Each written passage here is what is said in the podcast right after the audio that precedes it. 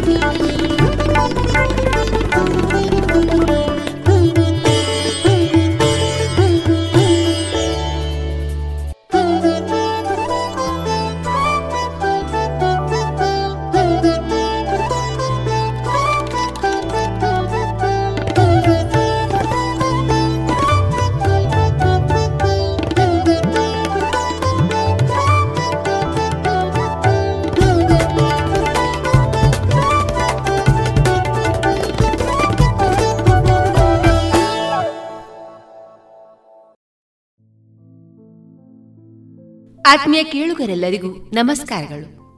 ನಾನು ತೇಜಸ್ವಿ ರಾಜೇಶ್. ನೀವೀಗ ಕೇಳ್ತಾ ಇರೋದು ವಿವೇಕಾನಂದ ವಿದ್ಯಾವರ್ಧಕ ಸಂಘ ಪ್ರವರ್ತಿತ radio Panchajanya ninety point eight FM. ಇದು ಜೀವ ಜೀವದ ಸ್ವರ ಸಂಚಾರ. ಆತ್ಮೀಯ ಕೇಳುಗರೆ, ಇಂದಿನ ಶುಭ ದಿನ ಜನವರಿ ಹದಿನೇಳು ಸೋಮವಾರ.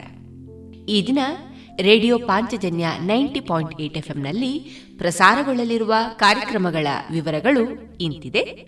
ಮೊದಲಿಗೆ ಭಕ್ತಿಗೀತೆಗಳು, ಮಾರುಕಟ್ಟೆ ಧಾರಣೆ, ಸ್ವಾಮಿ ಜಗದಾತ್ಮಾನಂದರ ಬದುಕಲು ಕಲಿಯಿರಿ ಈ ಕೃತಿಯಿಂದ ಆಯ್ದ ಭಾಗ, ಕಲಾಮಹತಿ ಹನ್ನೆರಡನೇ ಸರಣಿ ಕಾರ್ಯಕ್ರಮದಲ್ಲಿ ಕಲಾವಿದರಾದ ವಿದ್ವಾನ್ ಸುದರ್ಶನ್ ಎಂಎಲ್ ಭಟ್ ಅವರ ವೃತ್ತಿ ಪ್ರವೃತ್ತಿ ಬದುಕಿನ ಅನುಭವದ ಮಾತುಕತೆ, ವಿದ್ಯಾರ್ಥಿನಿ ಹರ್ಷಿತಾ ಜೋಗಿ ಅವರಿಂದ ಭಕ್ತಿಗೀತೆ, ನವ್ಯಶ್ರೀ ಭಟ್ ಅವರಿಂದ ಭಾವಗೀತೆ, ವಿದ್ಯಾರ್ಥಿನಿ ಪ್ರಜ್ಞಾ ಒಡಿಲ್ನಾಳ ಅವರಿಂದ ಬದುಕಿಗೊಂದು ಚೌಕಟ್ಟು ಲೇಖನ ವಾಚನ, ಕೊನೆಯ ಮಧುರ ಗಾನದಲ್ಲಿ ಕನ್ನಡ ಚಲನಚಿತ್ರದ ಗೀತೆಗಳು ಪ್ರಸಾರಗೊಳ್ಳಲಿದೆ.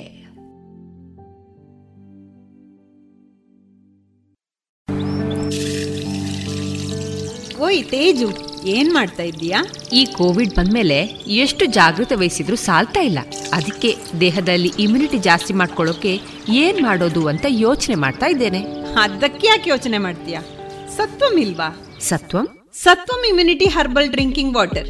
ಇದು ನಮ್ಮ ದೇಹದಲ್ಲಿ ರೋಗ ನಿರೋಧಕ ಶಕ್ತಿಯನ್ನು ಹೆಚ್ಚಿಸುತ್ತದೆ. ಹಾಗೆಯೇ ಅಮೃತ ಬಳ್ಳಿ, ಲೆಮನ್ ಗ್ರಾಸ್, ದಾಲ್ಚೀನಿ, ತುಳಸಿ, ನೆಲನೆಲ್ಲಿ, ಅರಿಶಿನ ಮತ್ತು ಅದರ ಎಲೆಗಳ ಸತ್ವವನ್ನು ಬಳಸಿಕೊಂಡ Satvam immunity booster herbal extract. ಇಷ್ಟೆಲ್ಲ ಸತ್ವಂನಲ್ಲೇ ಇರುವಾಗ ಬೇರೇನ್ ಬೇಕು? ಇದಿಷ್ಟೇ ಅಲ್ಲ, ನಮ್ಮ ಚರ್ಮದ ಆರೋಗ್ಯ ರಕ್ಷಣೆಗೆ ಲೆಮನ್ ಗ್ರಾಸ್ ಹರ್ಬಲ್ ಸೋಪ್ ಕೂಡ ಇದೆ. ವಾವ್, ಇದೆಲ್ಲ ಎಲ್ಲಿ ಸಿಗುತ್ತೆ? ಎಲ್ಲಿಂದಲೂ ತರಬೇಕಾಗಿಲ್ಲ, ನಮ್ಮದೇ ಪುತ್ತೂರಿನ ಎಲ್ಲ ಅಂಗಡಿ ಹಾಗೂ ಮೆಡಿಕಲ್ ಶಾಪ್ಗಳಲ್ಲಿ ಲಭ್ಯ. ಹೆಚ್ಚಿನ ಮಾಹಿತಿಗಾಗಿ ಸಂಪರ್ಕಿಸಿ ಹಾರ್ದಿಕ್ ಹರ್ಬಲ್ಸ್. ದೂರವಾಣಿ ಸಂಖ್ಯೆ ಎಂಟು ಏಳು ಒಂಬತ್ತು ಎರಡು ಒಂದು ಎರಡು ಏಳು ನಾಲ್ಕು ಐದು ಒಂಬತ್ತು. ಇದೀಗ ಮೊದಲಿಗೆ ಧರ್ಮಸ್ಥಳದ ಒಡೆಯ ಶ್ರೀ ಮಂಜುನಾಥನ ಭಕ್ತಿಗೀತೆಗಳನ್ನು ಕೇಳೋಣ. ಸಾಹಿತ್ಯ ವಿಜಯ್ ಅರಸ್, ಸಂಗೀತ ಮೋಹನ್ ರಾಜ್, ಹಾಡುವವರು ರಾಜೇಶ್ ಕೃಷ್ಣನ್, ಮಂಜುಳಾ ಗುರುರಾಜ್ ಮತ್ತು ಬಿ ಆರ್ ಛಾಯಾ.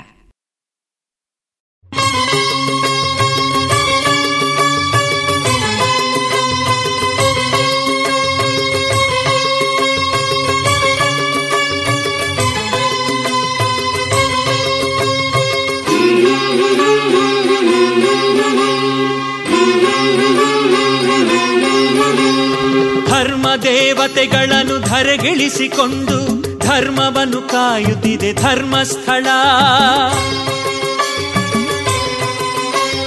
ಧರ್ಮ ದೇವತೆಗಳನ್ನು ಧರೆಗಿಳಿಸಿಕೊಂಡು ಧರ್ಮವನ್ನು ಕಾಯುತ್ತಿದೆ ಧರ್ಮಸ್ಥಳ. ಧರ್ಮಸ್ಥಳ ಧರ್ಮಸ್ಥಳ ಹರಕೆ ಸಲ್ಲಿಸಿ ಸೇವೆಗೈವ ಭಕುತರಿಗಿದುವೆ ಪಾಪಗಳ ಕಳೆವಂಥ ಕರ್ಮಸ್ಥಳ. ಧರ್ಮಸ್ಥಳ ಧರ್ಮಸ್ಥಳ ಧರ್ಮ ದೇವತೆಗಳನ್ನು ಧರೆಗಿಳಿಸಿಕೊಂಡು ಧರ್ಮವನ್ನು ಕಾಯುತ್ತಿದೆ ಧರ್ಮಸ್ಥಳ. ಹರಕೆ ಸಲ್ಲಿಸಿ ಸೇವೆಗೈವ ಭಕುತರಿಗಿದುವೆ ಪಾಪಗಳ ಕಳೆವಂಥ ಕರ್ಮಸ್ಥಳ.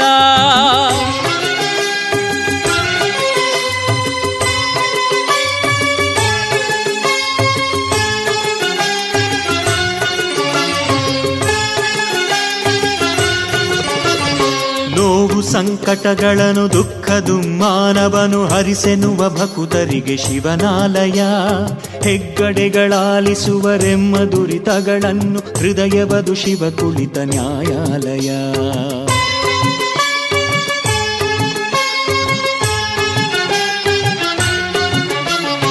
ನೋವು ಸಂಕಟಗಳನ್ನು ದುಃಖ ದುಮ್ಮಾನವನು ಹರಿಸೆನ್ನುವ ಭಕುತರಿಗೆ ಶಿವನಾಲಯ. ಹೆಗ್ಗಡೆಗಳಾಲಿಸುವರೆಮ್ಮ ದುರಿತಗಳನ್ನು ಹೃದಯವದು ಶಿವ ಕುಳಿತ ನ್ಯಾಯಾಲಯ. ಸುಳ್ಳು ಮನಸ್ಸಿನ ಮೋಸ ಬರಿಯ ಗೋಮುಖವೇಷ ಪ್ರಕಟಗೊಳ್ಳುವುದಿಲ್ಲಿ ಮರೆಮಾಚದೆ. ಸುಳ್ಳು ಮನಸ್ಸಿನ ಮೋಸ ಬರಿಯ ಗೋಮುಖವೇಷ ಪ್ರಕಟಗೊಳ್ಳುವುದಿಲ್ಲಿ ಮರೆಮಾಚದೆ. ಮಂಜುನಾಥನ ದಿವ್ಯ ಸನ್ನಿಧಿಯ ಸೇರಿದರೆ ಬದುಕಬಹುದೆನ್ನೆಂದು ಕೈ ಚಾಚದೆ. ಧರ್ಮದೇವತೆಗಳನ್ನು ಧರೆಗೆಳಿಸಿಕೊಂಡು ಧರ್ಮವನ್ನು ಕಾಯುತ್ತಿದೆ ಧರ್ಮಸ್ಥಳ ಧರ್ಮಸ್ಥಳ ಧರ್ಮಸ್ಥಳ. ಹರಕೆ ಸಲ್ಲಿಸಿ ಸೇವೆ ಗೈವ ಭಕುತರಿಗಿದುವೆ ಪಾಪಗಳ ಕಳೆವಂಥ ಕರ್ಮಸ್ಥಳ ಧರ್ಮಸ್ಥಳ ಧರ್ಮಸ್ಥಳ.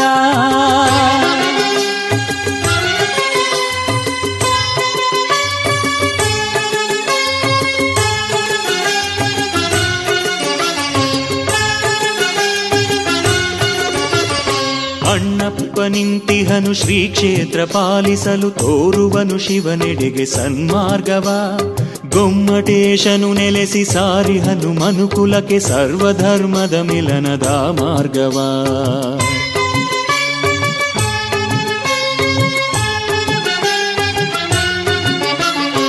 ಅಣ್ಣಪ್ಪ ನಿಂತಿಹನು ಶ್ರೀ ಕ್ಷೇತ್ರ ಪಾಲಿಸಲು ತೋರುವನು ಶಿವನೆಡೆಗೆ ಸನ್ಮಾರ್ಗವ. ಗೊಮ್ಮಟೇಶನು ನೆಲೆಸಿ ಸಾರಿ ಹನುಮನುಕುಲಕ್ಕೆ ಸರ್ವಧರ್ಮದ ಮಿಲನದ ಮಾರ್ಗವ. ಅಮ್ಮನವರಿಲ್ಲಿ ಪ್ರಸನ್ನವದನದಿ ನೆಲೆಸಿ ಹೆಂಗರುಳ ಕಾರುಣ್ಯದಿಂತಾಯಲು. ಅಮ್ಮನವರಿಲ್ಲಿ ಪ್ರಸನ್ನವದನದಿ ನೆಲೆಸಿ ಹೆಂಗರುಳ ಕಾರುಣ್ಯದಿಂಕಾಯಲು. ಬಲಮುರಿಯ ಗಣಪನು ವಿಘ್ನಗಳ ಕಳೆವನು ದೇವಾದಿದೇವತೆಗಳನ್ನು ಗ್ರಹಿಸಲು. ಧರ್ಮದೇವತೆಗಳನ್ನು ಧರೆಗೆಳಿಸಿಕೊಂಡು ಧರ್ಮವನ್ನು ಕಾಯುತ್ತಿದೆ ಧರ್ಮಸ್ಥಳ ಧರ್ಮಸ್ಥಳ ಧರ್ಮಸ್ಥಳ. ಹರಕೆ ಸಲ್ಲಿಸಿ ಸೇವೆ ಗೈವ ಭಕುತರಿಗಿದುವೆ ಪಾಪಗಳ ಕಳೆವಂಥ ಕರ್ಮಸ್ಥಳ ಧರ್ಮಸ್ಥಳ ಧರ್ಮಸ್ಥಳ. ಧರ್ಮದೇವತೆಗಳನ್ನು ಧರೆಗಿಳಿಸಿಕೊಂಡು ಧರ್ಮವನ್ನು ಕಾಯುತ್ತಿದೆ ಧರ್ಮಸ್ಥಳ ಧರ್ಮಸ್ಥಳ ಧರ್ಮಸ್ಥಳ. ಹರಕೆ ಸಲ್ಲಿಸಿ ಸೇವೆ ಗೈವ ಭಕುತರಿಗಿದುವೆ ಪಾಪಗಳ ಕಳೆವಂಥ ಕರ್ಮಸ್ಥಳ ಧರ್ಮಸ್ಥಳ ಧರ್ಮಸ್ಥಳ ಧರ್ಮಸ್ಥಳ ಧರ್ಮಸ್ಥಳ ಧರ್ಮಸ್ಥಳ ಧರ್ಮಸ್ಥಳ ಧರ್ಮಸ್ಥಳ ಧರ್ಮಸ್ಥಳ.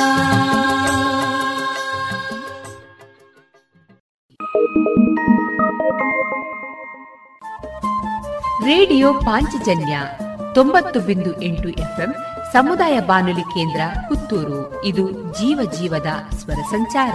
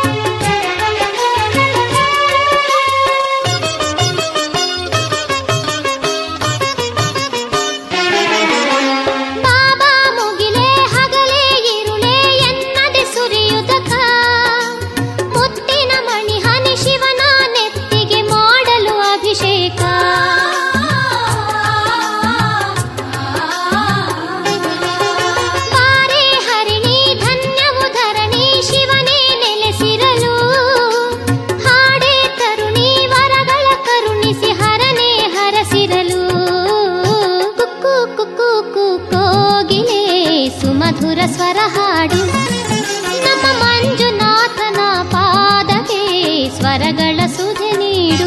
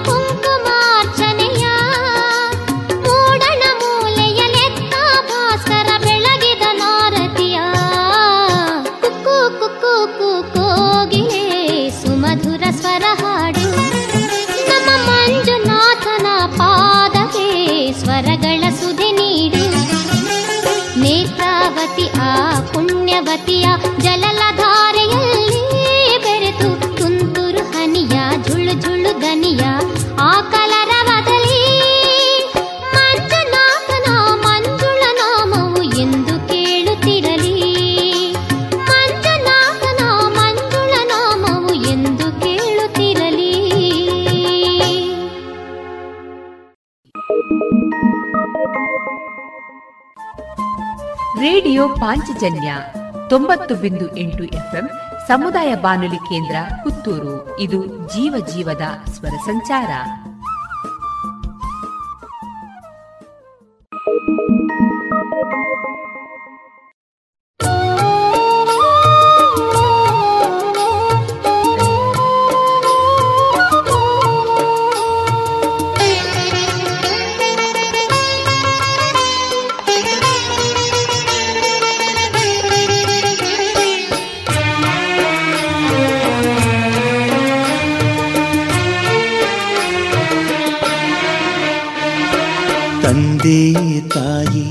ಎಲ್ಲ ನೀನೆಂದು ನಂಬಿ ಬಂದೆ ನಯ್ಯವು ಮಂಜುನಾಥ, ಕೈ ಬಿಡದೆ ಕಾಪಾಡು ನನ್ನ, ನಾ ಬಿಡಲಾರೆ ನಿನ್ನ ಪಾದವನ್ನ.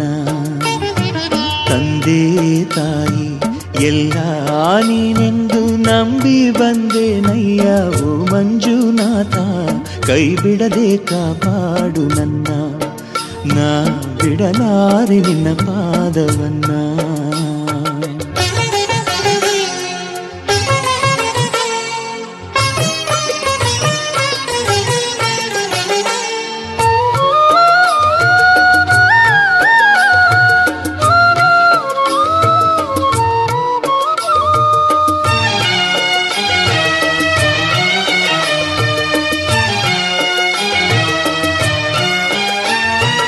ಧನವೆಂಬ ಮಾತಿಲ್ಲ ಸಿರಿವಂತನಲ್ಲ, ಕಾಣಿಕೆಯ ಹೊತ್ತು ತರಲಿಲ್ಲ.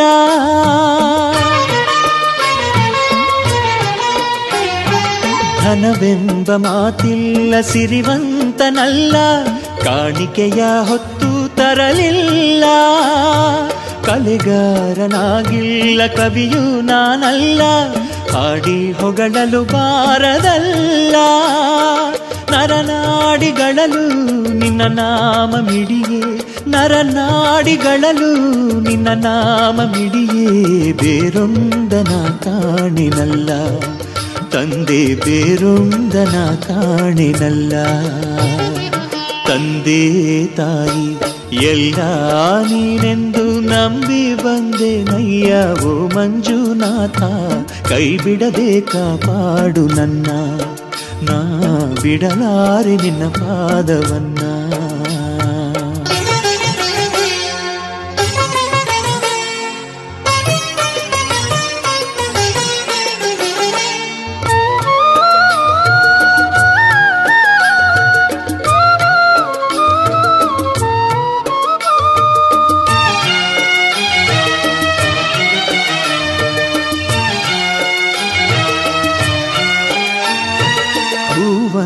ಮನಸ್ಸನ್ನು ನೀಡೆನಗೆ ತಂದೆ, ಆ ಹೂವ ಮಾಲೆಯನೆ ಕೊಡುವೆ.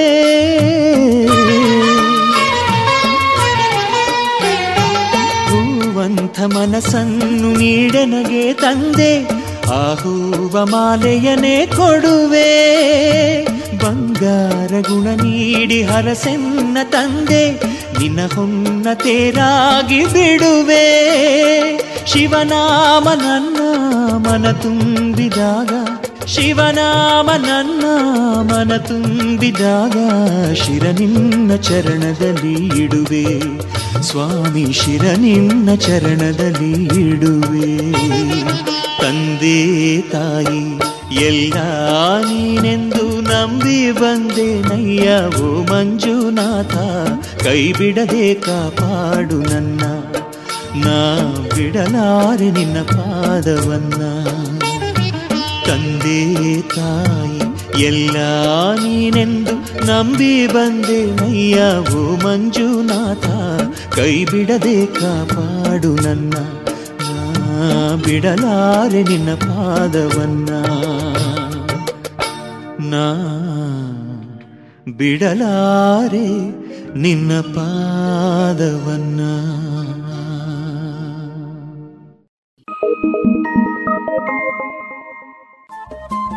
ರೇಡಿಯೋ ಪಾಂಚಜನ್ಯ ತೊಂಬತ್ತು ಬಿಂದು ಎಂಟು ಎಫ್ಎಂ ಸಮುದಾಯ ಬಾನುಲಿ ಕೇಂದ್ರ ಪುತ್ತೂರು. ಇದು ಜೀವ ಜೀವದ ಸ್ವರ ಸಂಚಾರ.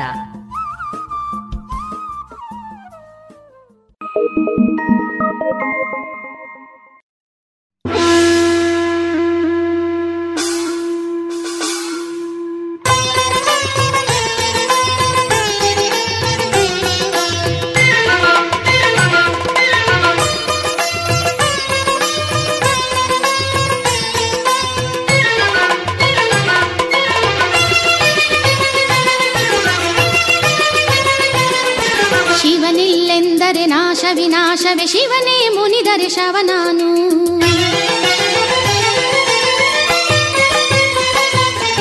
ಶಿವನಿಲ್ಲೆಂದರೆ ನಾಶ ವಿನಾಶವೇ ಶಿವನೇ ಮುನಿದರೆ ಶವನಾನು. ಹರ ಹರನೆಂದರೆ ಸುರವರ ಸುರಿವುದು ರವರವ ನರಕವು ಹರಿಹರಿದು, ಹರ ಹರನೆಂದರೆ ಸುರವರ ಸುರಿವುದು ರವರವ ನರಕವು ಹರಿಹರಿದು. ಶುಭಕರ ನರಶಿರದಲ್ಲಿರಿಸಿದರೆ ಭುವಿ ತೂಕದ ಸುಖ ಸುರಿಯುವುದು, ಶುಭಕರ ನರಶಿರದಲ್ಲಿರಿಸಿದರೆ ಭುವಿ ತೂಕದ ಸುಖ ಸುರಿಯುವುದು. ಮಂಜುನಾಥ ಶ್ರೀ ಮಂಜುನಾಥ ಬಾ ಭಾಗ್ಯದಾತ ನೀನೊಲಿದೊಲಿದು, ಮಂಜುನಾಥ ಶ್ರೀ ಮಂಜುನಾಥ ಬಾ ಭಾಗ್ಯದಾತ ನೀನೊಲಿದೊಲಿದು.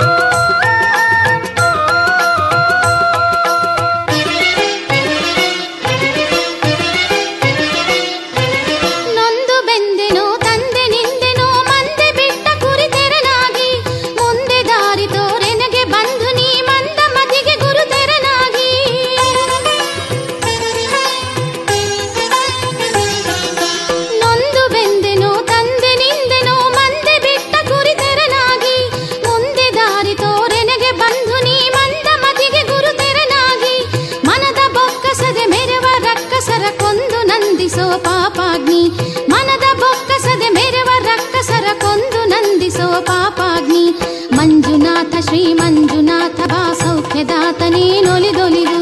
ಮಂಜುನಾಥ ಶ್ರೀ ಮಂಜುನಾಥ ಬಾ ಭಾಗ್ಯದಾತನೇ ನೊಲಿದೊಲಿದು. ಶಿವನಿಲ್ಲೆಂದರೆ ನಾಶ ವಿನಾಶವೇ ಶಿವನೇ ಮುನಿದರೆ ಶವನಾನು. ಶಿವನಿಲ್ಲೆಂದರೆ ನಾಶ ವಿನಾಶವೇ ಶಿವನೇ ಮುನಿದರೆ ಶವನಾನು. ಹರ ಹರನೆಂದರೆ ಸುರವರ ಸುರಿವುದು ರವರವ ನರಕವು ಹರಿಹರಿದು. ಹರ ಹರನೆಂದರೆ ಸುರವರ ಸುರಿವುದು ರವರವ ನರಕವು ಹರಿಹರಿದು. ಶುಭಕರ ನರಶಿರದಲ್ಲಿರಿಸಿದರೆ ಭುವಿ ತೂಕದ ಸುಖ ಸುರಿಯುವುದು. ಶುಭಕರ ನರಶಿರದಲ್ಲಿರಿಸಿದರೆ ಭುವಿ ತೂಕದ ಸುಖ ಸುರಿಯುವುದು. ಮಂಜುನಾಥ ಶ್ರೀ ಮಂಜುನಾಥ ಬಾ ಭಾಗ್ಯದಾತನೇ ನೊಲಿದೊಲಿದು. ಮಂಜುನಾಥ ಶ್ರೀ ಮಂಜುನಾಥ ಬಾ ಭಾಗ್ಯದಾತನೇ ನೊಲಿದೊಲಿದು.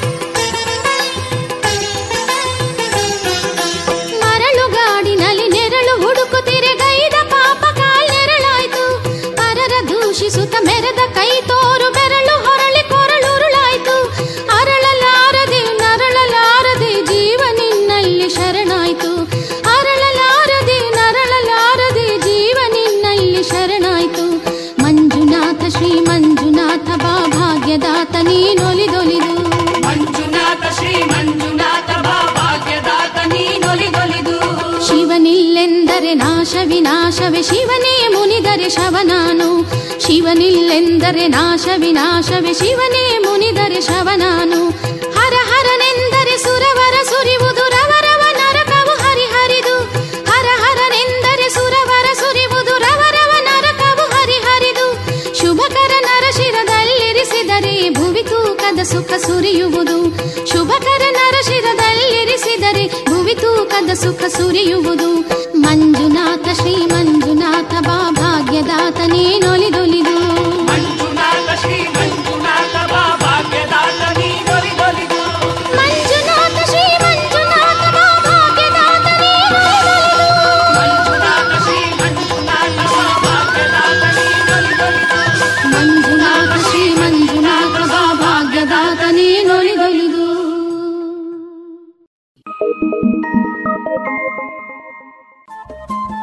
ರೇಡಿಯೋ ಪಾಂಚಜನ್ಯ ತೊಂಬತ್ತು ಬಿಂದು ಎಂಟು ಎಫ್ಎಂ ಸಮುದಾಯ ಬಾನುಲಿ ಕೇಂದ್ರ ಪುತ್ತೂರು. ಇದು ಜೀವ ಜೀವದ ಸ್ವರ ಸಂಚಾರ.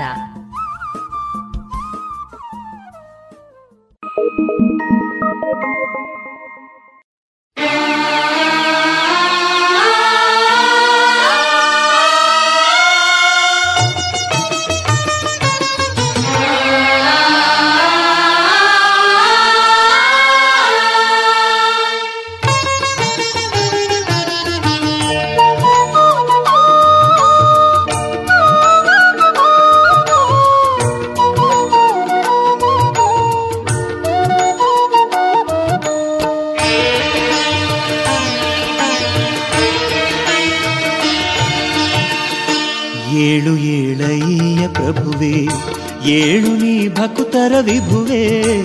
ಏಳು ಏಳಯ್ಯ ಪ್ರಭುವೆ, ಏಳು ನೀ ಭಕ್ತರ ವಿಭುವೆ. ಏಳು ಕೋಟಿ ನಮನ ನಿನಗೇಳು ಮಂಜುನಾಥ. ಏಳು ಸಂಕಟ ಹರ ಹರ ಹರ ಏಳು ಮಂಜುನಾಥ. ಏಳು ಏಳಯ್ಯ ಪ್ರಭುವೆ, ಏಳು ನೀ ಭಕ್ತರ ವಿಭುವೆ.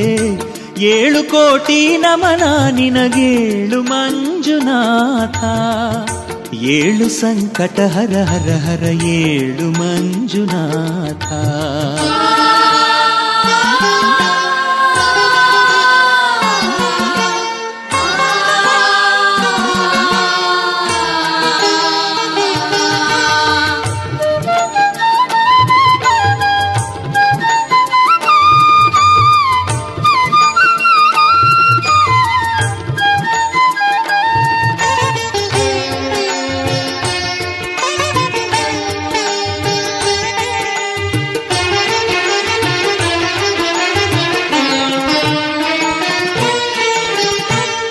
ಜಾಣ ಕೋಗಿಲೆ ದಂಡು ನೆರೆದಿರುವ ಭಕ್ತರ ಕಂಡು ಕಾದಿಹುದು ಕಾನನದಲ್ಲಿ ಸ್ವಾಗತವ ಹಾಡಲು.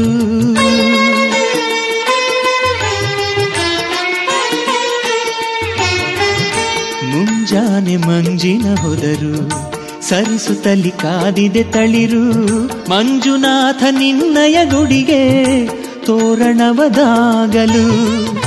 ಬೆಳಗಿನಾರತಿಗೆ ಉಷೆ ಮೂಡಿ ಮೂಡಣದಲ್ಲಿ ಸ್ವಾಮಿ ನಿನ್ನಡಿಗೆ ವನವು ರಾಶಿ ಚೆಲ್ಲಿ. ಏಳು ಸಂಕಟ ಹರ ಹರ ಹರ ಏಳು ಮಂಜುನಾಥ ಏಳು ಏಳಯ್ಯ ಪ್ರಭುವೆ ಏಳು ನೀ ಭಕುತರ ವಿಭುವೆ ಏಳು ಏಳಯ್ಯ ಪ್ರಭುವೆ ಏಳು ನೀ ಭಕುತರ ವಿಭುವೆ ಏಳು ಕೋಟಿ ನಮನ ನಿನಗೇಳು ಮಂಜುನಾಥ ಏಳು ಸಂಕಟ ಹರ ಹರ ಹರ ಏಳು ಮಂಜುನಾಥ.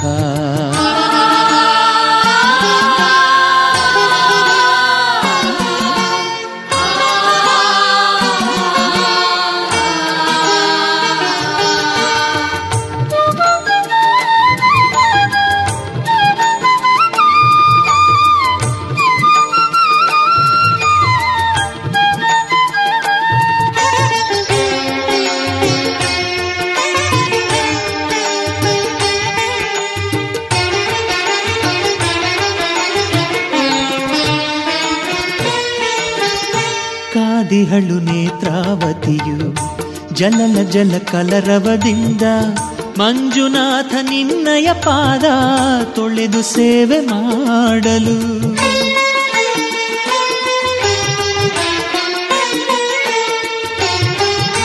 ಕಾದಿಹರು ಭಕುತರು ನೆರೆದು ಭಕುತಿ ನಿನ್ನ ಪಾದಕ್ಕೆ ಎರೆದು ಹೊತ್ತ ಹರಕೆ ಅರ್ಪಿಸಿ ನಿನ್ನ ಹಾಡಿಕೊಂಡಾಡಲು. ಏಳು ವರದಾತ ನೀನೇಳು ಮೋಕ್ಷದಾತ ದಾನ ಧರ್ಮಗಳ ಶ್ರೀ ಕ್ಷೇತ್ರ ಸಾಕ್ಷ್ಯದಾತ. ಏಳು ಸಂಕಟ ಹರ ಹರ ಹರ ಏಳು ಮಂಜುನಾಥ ಏಳು ಏಳಯ್ಯ ಪ್ರಭುವೆ ಏಳು ನೀ ಭಕುತರ ವಿಭುವೆ ಏಳು ಏಳಯ್ಯ ಪ್ರಭುವೆ ಏಳು ನೀ ಭಕುತರ ವಿಭುವೆ ಏಳು ಕೋಟಿ ನಮನ ನಿನಗೇಳು ಮಂಜುನಾಥ ಏಳು ಸಂಕಟ ಹರ ಹರ ಹರ ಏಳು ಮಂಜುನಾಥ ಏಳು ಏಳಯ್ಯ ಪ್ರಭುವೆ ಏಳು ನೀ ಭಕುತರ ವಿಭುವೆ ಏಳು ಕೋಟಿ ನಮನ ನಿನಗೇಳು ಮಂಜುನಾಥ ಏಳು ಸಂಕಟ ಹರ ಹರ ಹರ ಏಳು ಮಂಜುನಾಥ ಏಳು ಸಂಕಟ ಹರ ಹರ ಹರ ಏಳು ಮಂಜುನಾಥ ಏಳು ಸಂಕಟ ಹರ ಹರ ಹರ ಏಳು ಮಂಜುನಾಥ.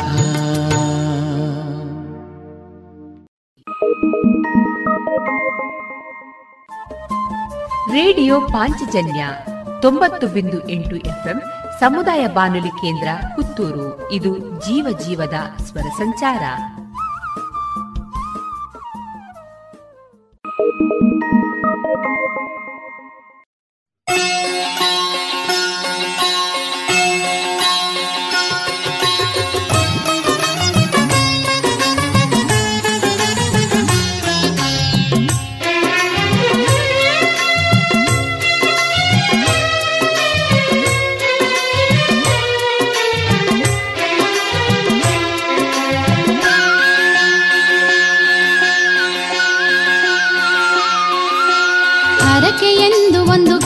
ಸಲ್ಲಿಸಲು ಒಲಿವನು ಮಂಜೇಶ ಹರಿವುದು ಭವಬಂಧನ ಪಾಶ.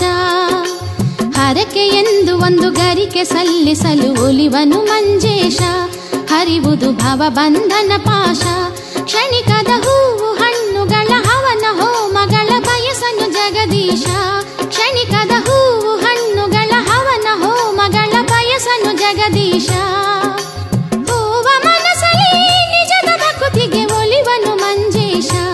ಒಲಿದರೆ ಸಕಲ ಪಾಪನಾಶ.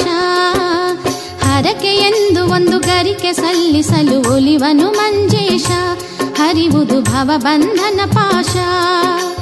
ಹರಕೆ ಎಂದು ಒಂದು ಗರಿಕೆ ಸಲ್ಲಿಸಲು ಒಲಿವನು ಮಂಜೇಶ, ಹರಿವುದು ಭವಬಂಧನ ಪಾಶ.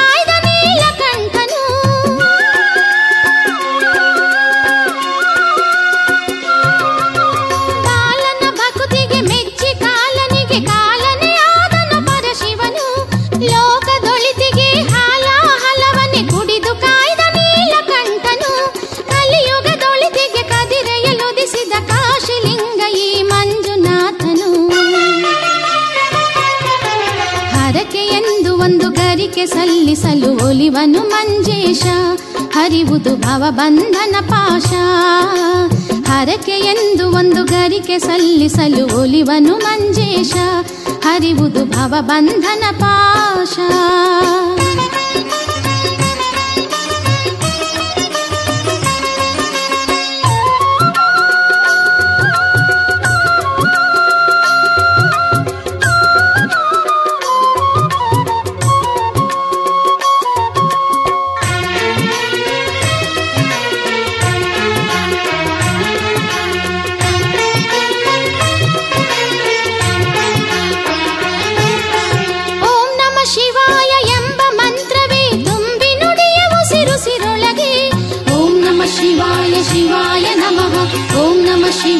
ಶಿವಾಯ ನಮಃ. ನೇಮದಿ ಜಪಿಸಲು ತಪವಗೈದಂತೆ ಬಂದು ನಿಲ್ಲುವನು ಮನದೊಳಗೆ. ಓಂ ನಮಃ ಶಿವಾಯ ಶಿವಾಯ ನಮಃ. ಓಂ ನಮಃ ಶಿವಾಯ ಶಿವಾಯ ನಮಃ. ಓಂ ನಮಃ ಶಿವಾಯ ಎಂಬ ಮಂತ್ರವೇ ತುಂಬಿ ನುಡಿಯ ಉಸಿರುಸಿರೊಳಗೆ. ನೇಮದಿ ಜಪಿಸಲು ತಪವಗೈದಂತೆ ಬಂದು ನಿಲ್ಲುವನು ಮನದೊಳಗೆ. ಅಲ್ಪ ಭಕುತಿಗೆ ಒಲಿದು ವರವೀವ ದೇವ ನಿನ್ಯಾರು ಈ ಇಳೆಯೊಳಗೆ. ಹರಕೆ ಎಂದು ಒಂದು ಗರಿಕೆ ಸಲ್ಲಿಸಲು ಒಲಿವನು ಮಂಜೇಶ, ಹರಿವುದು ಭವಬಂಧನ ಪಾಶ. ಹರಕೆ ಎಂದು ಒಂದು ಗರಿಕೆ ಸಲ್ಲಿಸಲು ಒಲಿವನು ಮಂಜೇಶ, ಹರಿವುದು ಭವಬಂಧನ ಪಾಶ. ಕ್ಷಣಿಕದ ಹೂವು ಹಣ್ಣುಗಳ ಹವನ ಹೋಮಗಳ ಬಯಸನು ಜಗದೀಶ. ಕ್ಷಣಿಕದ ಹೂವು ಹಣ್ಣುಗಳ ಹವನ ಹೋಮಗಳ ಬಯಸನು ಜಗದೀಶ.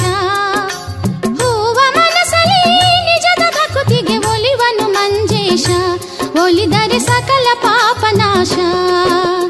ಹರಕೆ ಎಂದು ಒಂದು ಗರಿಕೆ ಸಲ್ಲಿಸಲು ಒಲಿವನು ಮಂಜೇಶ, ಹರಿವುದು ಭವಬಂಧನ ಪಾಶ. ಹರಕೆ ಎಂದು ಒಂದು ಗರಿಕೆ ಸಲ್ಲಿಸಲು ಒಲಿವನು ಮಂಜೇಶ, ಹರಿವುದು ಭವಬಂಧನ ಪಾಶ. ಹರಿವುದು ಭವಬಂಧನ ಪಾಶ. ಹರಿವುದು ಭವಬಂಧನ ಪಾಶ.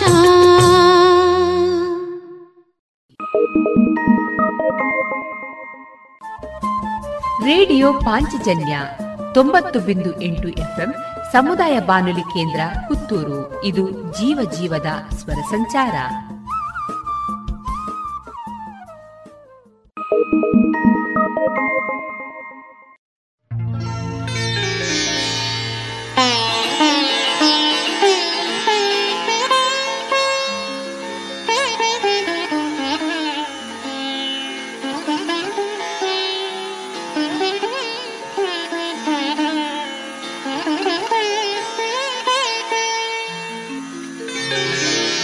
ಏನ ಬೇಡಲಯ್ಯ ಪ್ರಭುವೇ,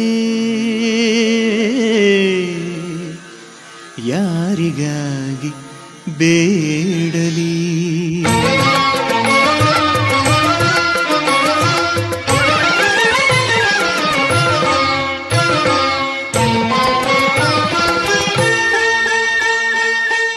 ಏನು ಬೇಡಲಯ್ಯ ಪ್ರಭುವೆ ಯಾರಿಗಾಗಿ ಬೇಡಲಿ, ಏನು ಬೇಡಲಯ್ಯ ಪ್ರಭುವೆ ಯಾರಿಗಾಗಿ ಬೇಡಲಿ.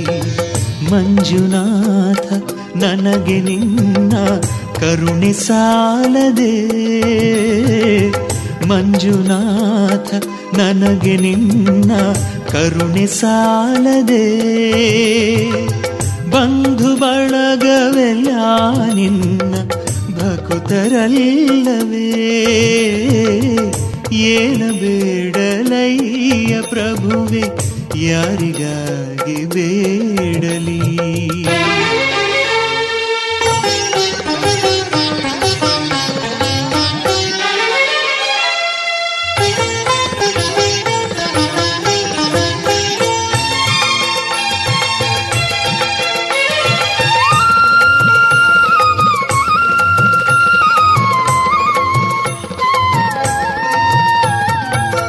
ಸಿರಿಯ ಬೇಡಲೆನಲು ಜಗದಿ ಸಿಗದ ನಿನ್ನ ಕರುಣೆ, ಸಿರಿಯು ದೊರಕಿದಾಗ ರಾಶಿಗೊಮ್ಮು ಬೇಡವಾಯಿತು.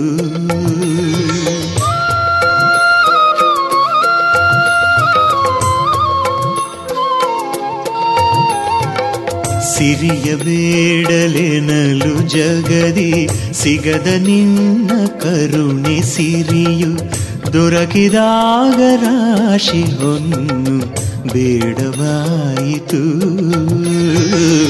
ನಿಂತ ನೆಲವೇ ನಿನ್ನ ಗುಡಿಯು, ಉಸಿರಿನಲ್ಲಿಯು ಶಿವನ ನುಡಿಯು, ಹರಿತ ಮೇಲೆ ಭುವನದಾಸೆ ತೊರೆದು ಹೋಯಿತು. ಇರುವುದೆಲ್ಲ ನನದೆಯನಲು ಶೂನ್ಯನಾದೆನು, ಇರುವುದೆಲ್ಲ ನನದೆಯನಲು ಶೂನ್ಯನಾದೆನು. ಎಲ್ಲ ನೀನೆ ಎಂದ ಮೇಲೆ ಮಾನ್ಯನಾದೆನು. ಏನ ಬೇಡಲಯ್ಯ ಪ್ರಭುವೆ ಯಾರಿಗಾಗಿ ಬೇಡಲಿ. ಮಂಜುನಾಥ ನನಗೆ ನಿನ್ನ ಕರುಣೆ ಸಾಲದೆ, ಬಂಧು ಬಳಗವೆಲ್ಲ ನಿನ್ನ ಭಕುತರಲ್ಲವೇ. ಏನ ಬೇಡಲಯ್ಯ ಪ್ರಭುವೆ ಯಾರಿಗಾಗಿ ಬೇಡಲಿ.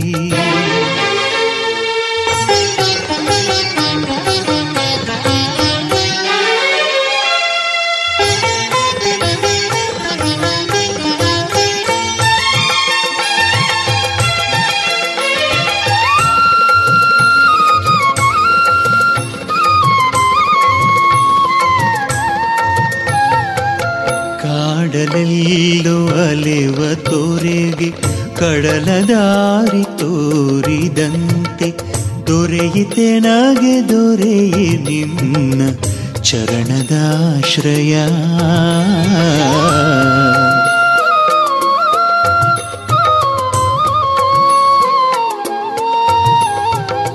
ಕಾಡಲೆಲ್ಲೋ ಅಲೆವ ತೋರೆಗೆ ಕಡಲ ದಾರಿ ತೋರಿದಂತೆ, ದೊರೆಯಿತರಗೆ ದೊರೆಯೇ ನಿನ್ನ ಚರಣದಾಶ್ರಯ. ನಿಲ್ಲಲಾರದಲೆವ ಮನಕ್ಕೆ ಶಾಂತಿ ಸುಧೆಯ ಸುರಿದೆ ನೀನು, ಬಯಸಲೇನು ಉಳಿಯದಾಯಿತು ಮನದಾಶಯ. ಮಂಜುನಾಥ ನಿನ್ನ ಕರುಣೆ ಸಾಟಿಯಿಲ್ಲದೆ, ಮಂಜುನಾಥ ನಿನ್ನ ಕರುಣೆ ಸಾಟಿಯಿಲ್ಲದೆ, ಕೊಡುವುದೆಲ್ಲ ಕೊಡುತ್ತಲಿರಲು ಬೇಡದಾದೆನು. ಏನ ಬೇಡಲಯ್ಯ ಪ್ರಭುವೆ ಯಾರಿಗಾಗಿ ಬೇಡಲಿ. ಏನ ಬೇಡಲಯ್ಯ ಪ್ರಭುವೆ ಯಾರಿಗಾಗಿ ಬೇಡಲಿ. ಮಂಜುನಾಥ ನನಗೆ ನಿನ್ನ ಕರುಣೆ ಸಾಲದೆ, ಮಂಜುನಾಥ ನನಗೆ ನಿನ್ನ ಕರುಣೆ ಸಾಲದೆ, ಬಂಧು ಬಳಗವೆಲ್ಲ ನಿನ್ನ ಭಕುತರಲ್ಲವೇ, ಏನ ಬೇಡಲಯ್ಯ ಪ್ರಭುವೆ ಯಾರಿಗಾಗಿ ಬೇಡಲಿ, ಏನ ಬೇಡಲಯ್ಯ ಪ್ರಭುವೆ ಯಾರಿಗಾಗಿ ಬೇಡಲಿ.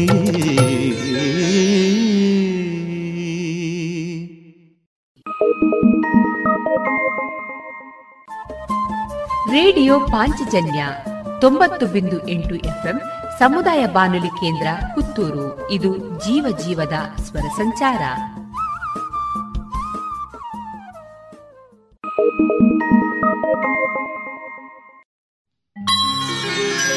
ತಿರುತಿರುಗಿ ಬೇಡುವನ ಮನೆಯಲ್ಲಿ ದಿನವೂ ಜನಸಾಗರಕ್ಕೆ ಅನ್ನದಾನ.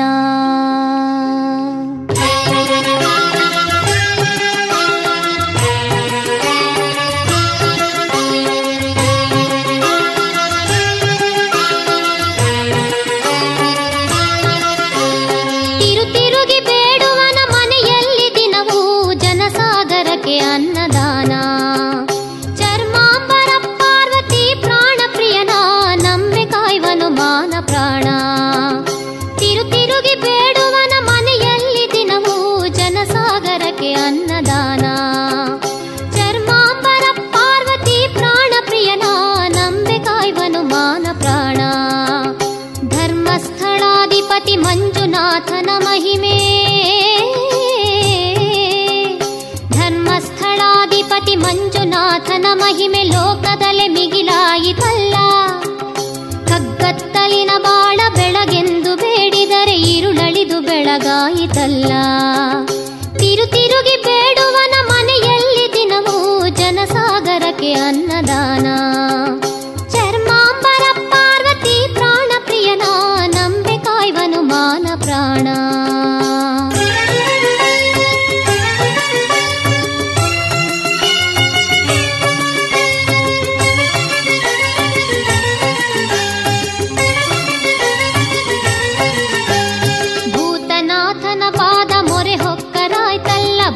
ಪ್ರೇತದ ಭಯವದಿಲ್ಲ,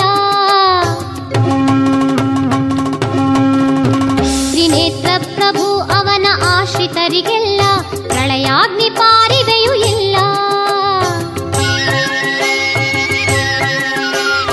ಭೂತನಾಥನ ಪಾದ ಮೊರೆ ಹೊಕ್ಕರಾಯ್ತಲ್ಲ, ಭೂತ ಪ್ರೇತದ ಭಯವದಿಲ್ಲ, ತ್ರಿನೇತ್ರ ಪ್ರಭು ಅವನ ಆಶ್ರಿತರಿಗೆಲ್ಲ ಪ್ರಳಯಾಗ್ನಿ ಪಾರಿವೆಯೂ ಇಲ್ಲ. ಶಶಿಧರನ ಮನಸಾರೆ ಧ್ಯಾನಿಸಲು ಬಿಡದೆ,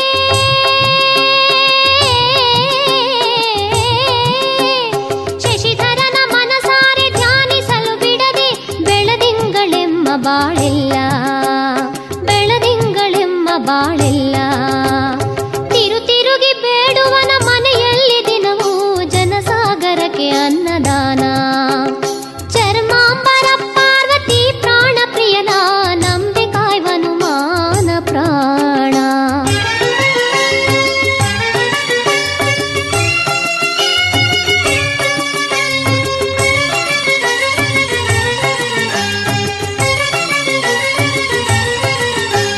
ಮೂರ್ಲೋಕ ಪಾಲಕನ ನೆಂಟನಾಗದೆ ಹೋಗೆ ಈ ಲೋಕ ನಂಟು ಬಿಡದಲ್ಲ. ಧಮರುಗ ತ್ರಿಶೂಲಾದಿ ಉರಗಭೂಷಣ ನಂಘಿ ಶರಣು ಹೋಗದೆ ಮೋಕ್ಷವಿಲ್ಲ. ಮೂರ್ಲೋಕ ಪಾಲಕನ ನೆಂಟನಾಗದೆ ಹೋಗೆ ಈ ಲೋಕ ನಂಟು ಬಿಡದಲ್ಲ. ಧಮರುಗ ತ್ರಿಶೂಲಾದಿ ಉರಗಭೂಷಣ ನಂಘಿ ಶರಣು ಹೋಗದೆ ಮೋಕ್ಷವಿಲ್ಲ. ಮಾತಾನ್ನ ಪೂರ್ಣೆಯ ಪ್ರಿಯ ದೈವ ಶಂಕರನ ಆ ಮಾತಾನ್ನ ಪೂರ್ಣೆಯ ಪ್ರಿಯ ದೈವ ಶಂಕರನ ಮರೆಯಲನ್ನವು ದೊರೆ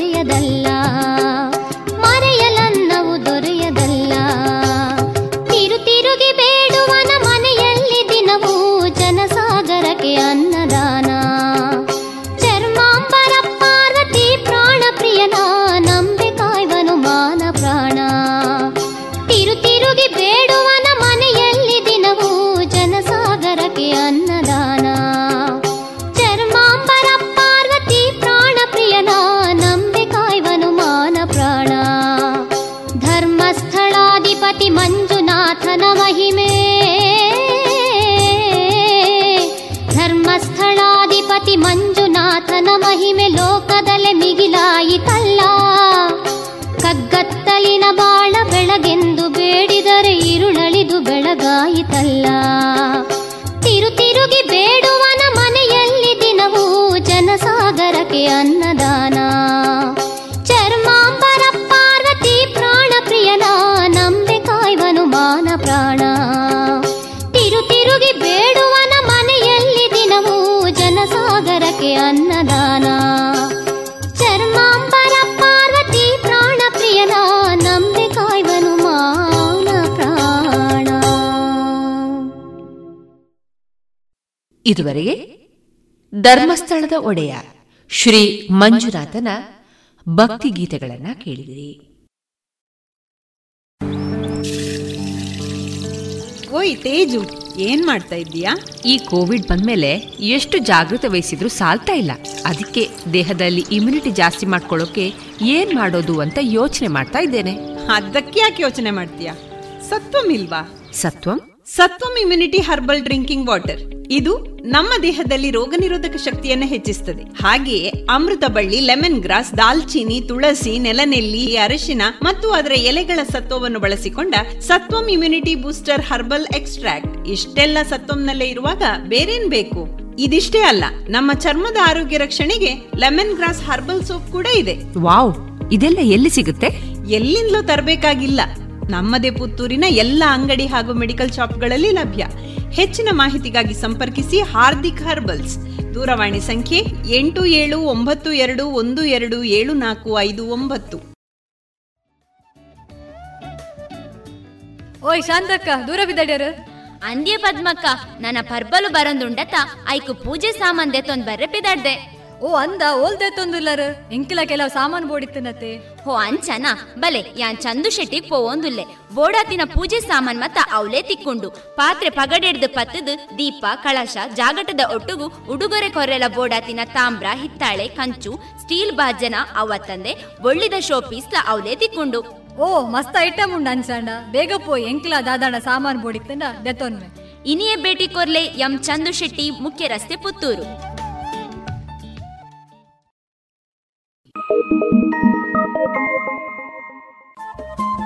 ರೇಡಿಯೋ ಪಾಂಚಜನ್ಯ ತೊಂಬತ್ತು ಬಿಂದು ಎಂಟು ಎಫ್ಎಂ ಸಮುದಾಯ ಬಾನುಲಿ ಕೇಂದ್ರ ಪುತ್ತೂರು. ಇದು ಜೀವ ಜೀವದ ಸ್ವರ ಸಂಚಾರ.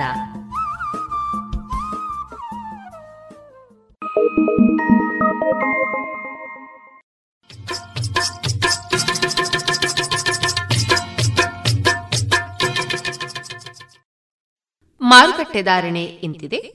ಹೊಸ ಅಡಿಕೆ ಮುನ್ನೂರ ಎಪ್ಪತ್ತ ಐದರಿಂದ ನಾಲ್ಕುನೂರ ಐವತ್ತು, ಹಳೆ ಅಡಿಕೆ ನಾಲ್ಕುನೂರ ಎಪ್ಪತ್ತರಿಂದ ಐನೂರ ಮೂವತ್ತು, ಡಬಲ್ ಚೋಲ್ ನಾಲ್ಕುನೂರ ಎಂಬತ್ತ ಐದರಿಂದ ಐನೂರ ಮೂವತ್ತ ಐದು, ಹಳೆ ಪಟೋರ ಮುನ್ನೂರ ಎಂಬತ್ತರಿಂದ ನಾಲ್ಕುನೂರ ಐವತ್ತು, ಹೊಸ ಪಟೋರ ಮುನ್ನೂರ ಇಪ್ಪತ್ತರಿಂದ ಮುನ್ನೂರ ತೊಂಬತ್ತು, ಹಳೆ ಉಳ್ಳಿಗಡ್ಡೆ ಇನ್ನೂರ ಐವತ್ತರಿಂದ ಮುನ್ನೂರ ಐದು, ಹೊಸ ಉಳ್ಳಿಗಡ್ಡೆ ನೂರ ಐವತ್ತರಿಂದ ಇನ್ನೂರ ಎಪ್ಪತ್ತು, ಹಳೆ ಕರಿಗೋಟು ಇನ್ನೂರ ಐವತ್ತರಿಂದ ಇನ್ನೂರ ತೊಂಬತ್ತು, ಹೊಸ ಕರಿಗೋಟು ಇನ್ನೂರರಿಂದ ಇನ್ನೂರ ಎಂಬತ್ತ ಐದು, ಕಾಳುಮೆಣಸು ಮುನ್ನೂರ ತೊಂಬತ್ತರಿಂದ ಐನೂರು, ಒಣಕೊಕ್ಕೋ ನೂರ ನಲವತ್ತರಿಂದ ನೂರ ಎಂಬತ್ತ ಮೂರು, ಹಸಿಕೊಕ್ಕೋ ನಲವತ್ತರಿಂದ ಐವತ್ತ ಐದು. ರಬ್ಬರ್ ಧಾರಣೆ ಗ್ರೇಡ್ ಆರ್ಎಸ್ಎಸ್ ಫೋರ್ ನೂರ ಐವತ್ತೇಳು ರೂಪಾಯಿ, ಆರ್ಎಸ್ಎಸ್ ಫೈವ್ ನೂರ ಐವತ್ತು ರೂಪಾಯಿ, ಲಾಟ್ ನೂರ ನಲವತ್ತ ಏಳು ರೂಪಾಯಿ, ಸ್ಕ್ರ್ಯಾಪ್ ತೊಂಬತ್ತೆರಡರಿಂದ ನೂರು ರೂಪಾಯಿ.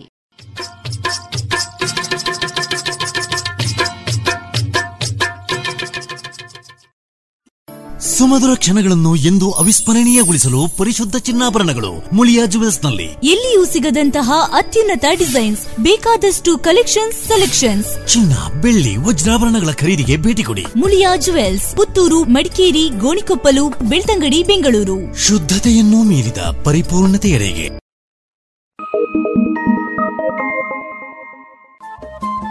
ರೇಡಿಯೋ ಪಾಂಚಜನ್ಯ ತೊಂಬತ್ತು ಬಿಂದು ಎಂಟು ಎಫ್ಎಂ ಸಮುದಾಯ ಬಾನುಲಿ ಕೇಂದ್ರ ಪುತ್ತೂರು. ಇದು ಜೀವ ಜೀವದ ಸ್ವರ ಸಂಚಾರ.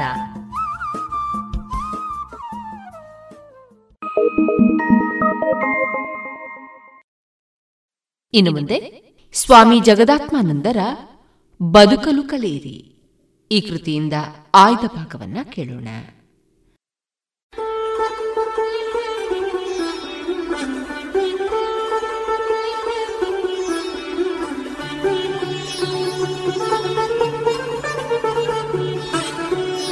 ಬದುಕಲು ಕಲಿಯಿರಿ, ಸ್ವಾಮಿ ಜಗದಾತ್ಮಾನಂದ. ಕೊಡುಗೆ ಶ್ರೀರಾಮಕೃಷ್ಣಾಶ್ರಮ, ಮೈಸೂರು.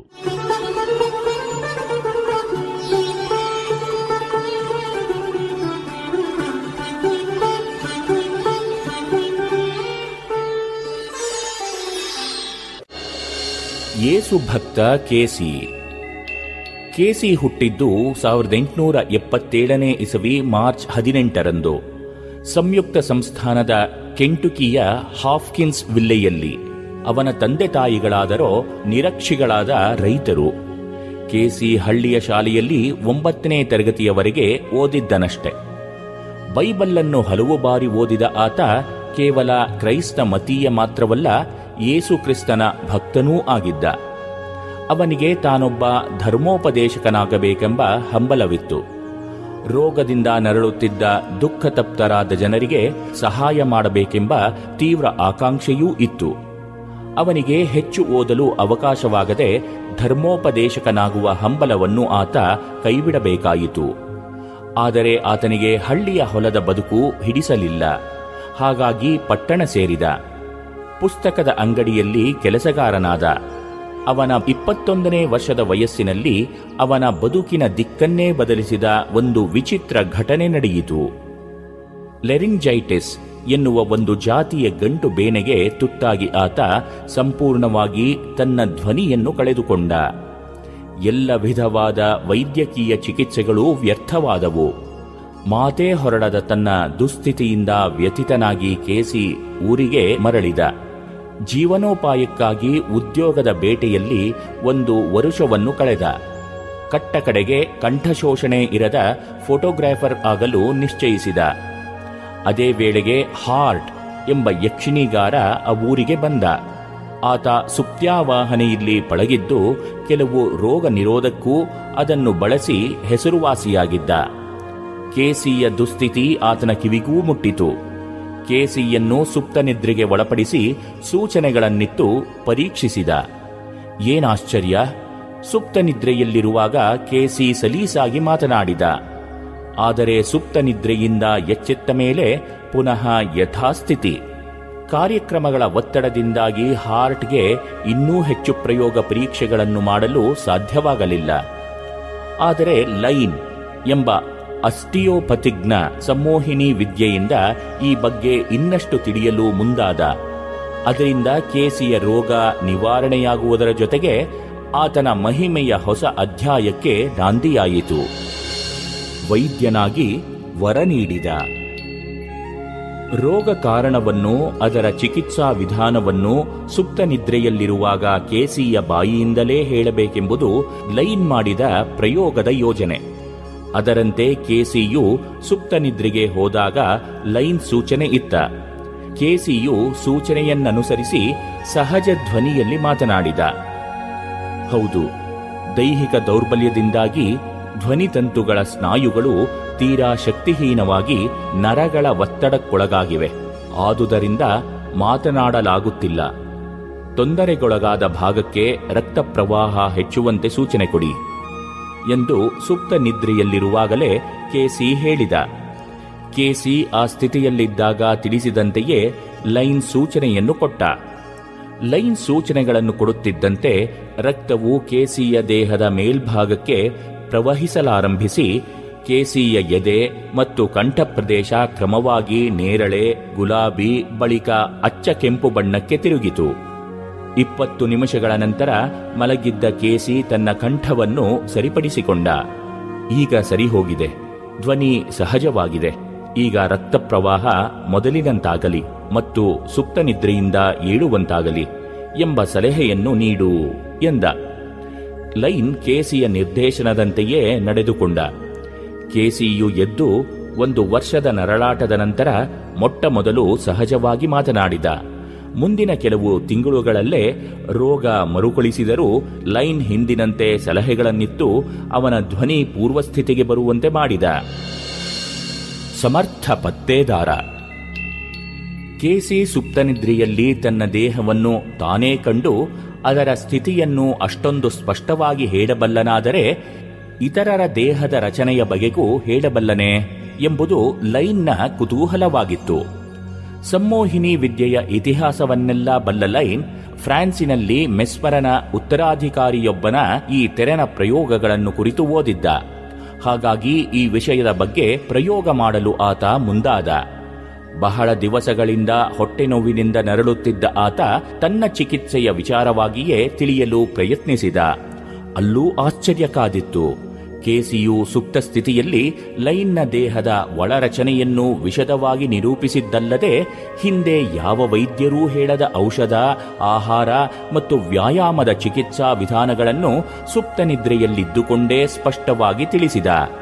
ಕೇಸಿ ಸೂಚಿಸಿದ ವಿಧಿವಿಧಾನಗಳನ್ನು ಅನುಸರಿಸಿ ಮೂರು ವಾರಗಳಲ್ಲೇ ಲೈನ್ನ ಆರೋಗ್ಯ ಸುಧಾರಿಸಿತು.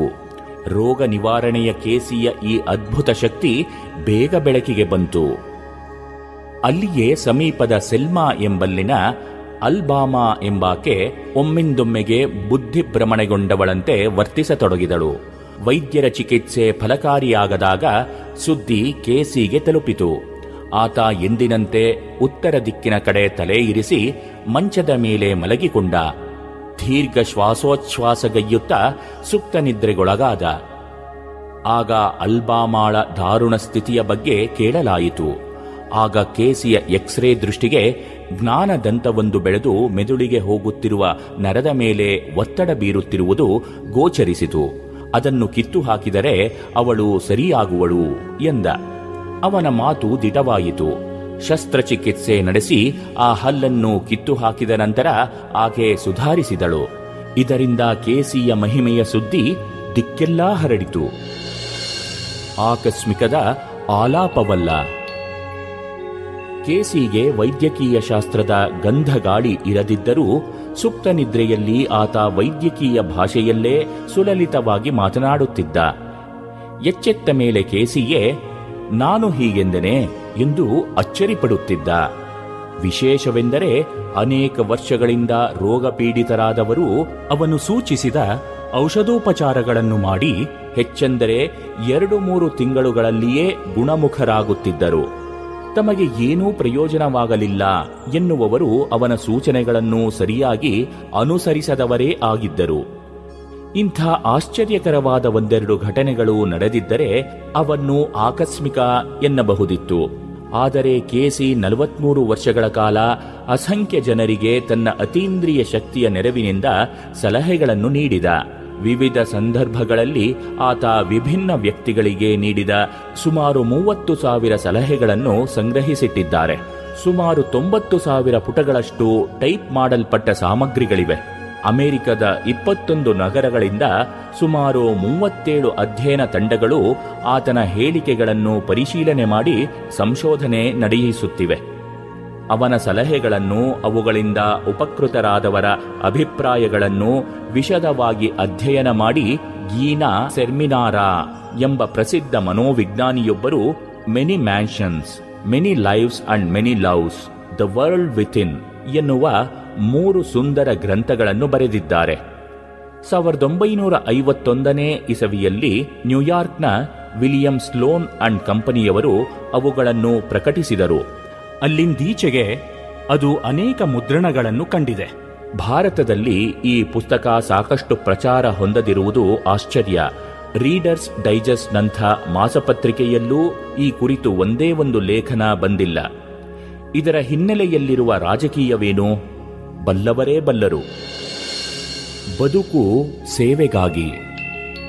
ಕೆಸಿಯಲ್ಲಿ ಪ್ರಕಟವಾದ ಅತೀಂದ್ರಿಯ ಶಕ್ತಿಯನ್ನು ನಂಬಬಹುದು ಎನ್ನುವುದಕ್ಕೆ ಸಹಸ್ರಾರು ನಿದರ್ಶನಗಳು ಎರಡು ದಶಕಗಳಲ್ಲಿ ದೊರೆತವು. ನರಳುತ್ತಿರುವ ದುಃಖಿತರಾದ ಜನರಿಗೆ ತನ್ನಿಂದಾದ ಸಹಾಯವನ್ನು ಮಾಡಬೇಕೆಂಬ ಹಂಬಲವಿರಿಸಿಕೊಂಡಿದ್ದ ಆತ ತನ್ನ ಶಕ್ತಿಯನ್ನು ಎಂದೂ ದುರುಪಯೋಗ ಮಾಡಿದವನಲ್ಲ. ರಂಗಸ್ಥಳದಲ್ಲಿಯೂ ನಾಟಕ ಗೃಹದಲ್ಲಿಯೂ ಪ್ರದರ್ಶನಗಳನ್ನೇರ್ಪಡಿಸಿ ಹೇರಳ ಹಣ ಗಳಿಸಲು ಹಲವು ಸಂಸ್ಥೆಗಳು ಅವನಿಗೆ ಆಕರ್ಷಕ ಆಹ್ವಾನಗಳನ್ನಿತ್ತರೂ ಅವನು ಅವನ್ನೆಲ್ಲ ಕಿವಿಗೆ ಹಾಕಿಕೊಂಡವನಲ್ಲ. ಜೂಜಿನ ಕುದುರೆಗಳ ಭವಿಷ್ಯವನ್ನು ಹೇಳಬೇಕೆಂದು ಅವನನ್ನು ಪೀಡಿಸಿದವರಿದ್ದರು. ಭೂಮಿಯ ಆಳದ ಪ್ರದೇಶದಲ್ಲಿ ದೊರಕುವ ಎಣ್ಣೆಯ ಗಣಿಗಳ ಸ್ಥಾನ ನಿರ್ದೇಶನಕ್ಕೆ ಅವನ ಅದ್ಭುತ ಶಕ್ತಿಯ ಲಾಭ ಪಡೆಯಲು ಹವಣಿಸಿದವರೂ ಇದ್ದರು. ಒಂದೆರಡು ಬಾರಿ ಅಂಥ ಪ್ರಯತ್ನ ಮಾಡಲು ಯತ್ನಿಸಿ ವಿಪರೀತ ತಲೆನೋವು ಉಂಟಾಗಿ ಆಯಾಸಗೊಂಡು ಅದು ತನಗೆ ಒಗ್ಗದ, ತಾನು ಮಾಡಬಾರದ ಕೆಲಸವೆಂದೆಣಿಸಿದ ಆತ ಮತ್ತೆ ಅವುಗಳ ಗೋಜಿಗೇ ಹೋದವನಲ್ಲ. ಸರಳ ಶ್ರದ್ಧೆಯ ಪ್ರಾಮಾಣಿಕ ವ್ಯಕ್ತಿಯಾದ ಆತ ತನ್ನ ಅತೀಂದ್ರಿಯ ಶಕ್ತಿಯು ದೆವ್ವದ ಕಾಟವಾಗಿರಬಹುದೇ ಎಂದು ಸಂದೇಹಪಟ್ಟಿದ್ದ. ಆದರೆ ಪ್ರತಿಯೊಂದು ಸಂದರ್ಭದಲ್ಲೂ ಸುಪ್ತ ಸ್ಥಿತಿಯಲ್ಲಿ ತಾನು ಕೊಟ್ಟ ಸೂಚನೆಗಳು ನರಳುತ್ತಿರುವ ದುಃಖತಪ್ತರಾದ ಜನರಿಗೆ ತಾರಕವಾಗುತ್ತಿರುವುದನ್ನು ಕಂಡ ಆತ ದೇವರು ತನಗೆ ಕೊಟ್ಟ ಶಕ್ತಿಯನ್ನು ಮನುಕುಲದ ಸೇವೆಗಾಗಿ ಉಪಯೋಗಿಸಬೇಕೆಂದು ದೃಢ ನಿಶ್ಚಯ ಮಾಡಿದ್ದ. ರೋಗ ರುಜಿನಗಳ ಮೂಲ ಕಾರಣಗಳನ್ನು ಕಂಡುಹಿಡಿದು ಔಷಧ ಪಥ್ಯಗಳನ್ನು ಹೇಳುವುದರಲ್ಲಿ ಅವನ ಆಸಕ್ತಿ ಇತ್ತೇ ಹೊರತು ಜೀವನದ ತಾತ್ವಿಕ ಪ್ರಶ್ನೆಗಳನ್ನು ಬಿಡಿಸುವತ್ತ ಆತನ ದೃಷ್ಟಿ ಹಾಯ್ದಿರಲಿಲ್ಲ. ಆದರೆ ಆ ದಿನವೂ ಬಂತು. ಇದುವರೆಗೆ ಸ್ವಾಮಿ ಜಗದಾತ್ಮಾನಂದರ ಬದುಕಲು ಕಲೆಯಿರಿ ಈ ಕೃತಿಯಿಂದ ಆಯ್ದ ಭಾಗವನ್ನ ಕೇಳಿದಿರಿ.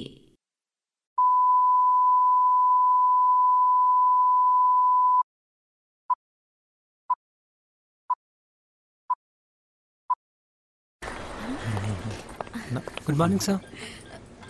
मॉर्निंग, आप लेट हैं. सॉरी सर, बहुत जरूरी काम था. जरूरी काम? इससे भी जरूरी? आ, आज मेरा आज क्या आज क्या आज मेरा जन्मदिन है sir. Oh, happy birthday. Thank you sir. घर पे मम्मी ने आरती उतारी होगी. केक मंगाया इनके लिए? केक चॉकलेट वाला? सर, हर साल मैं अपने जन्मदिन पर... क्या लेट आते हैं? नहीं सर, हर साल मैं अपने जन्मदिन पर ब्लड डोनेट करता हूँ. आप बैठिए ना प्लीज. किसी की जिंदगी आपकी वजह से रक्तदान करें, सोचिए मत, करके देखिए, अच्छा लगता है.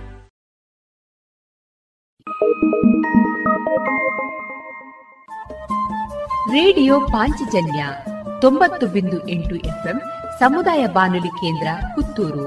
ಇದು ಜೀವ ಜೀವದ ಸ್ವರ ಸಂಚಾರ.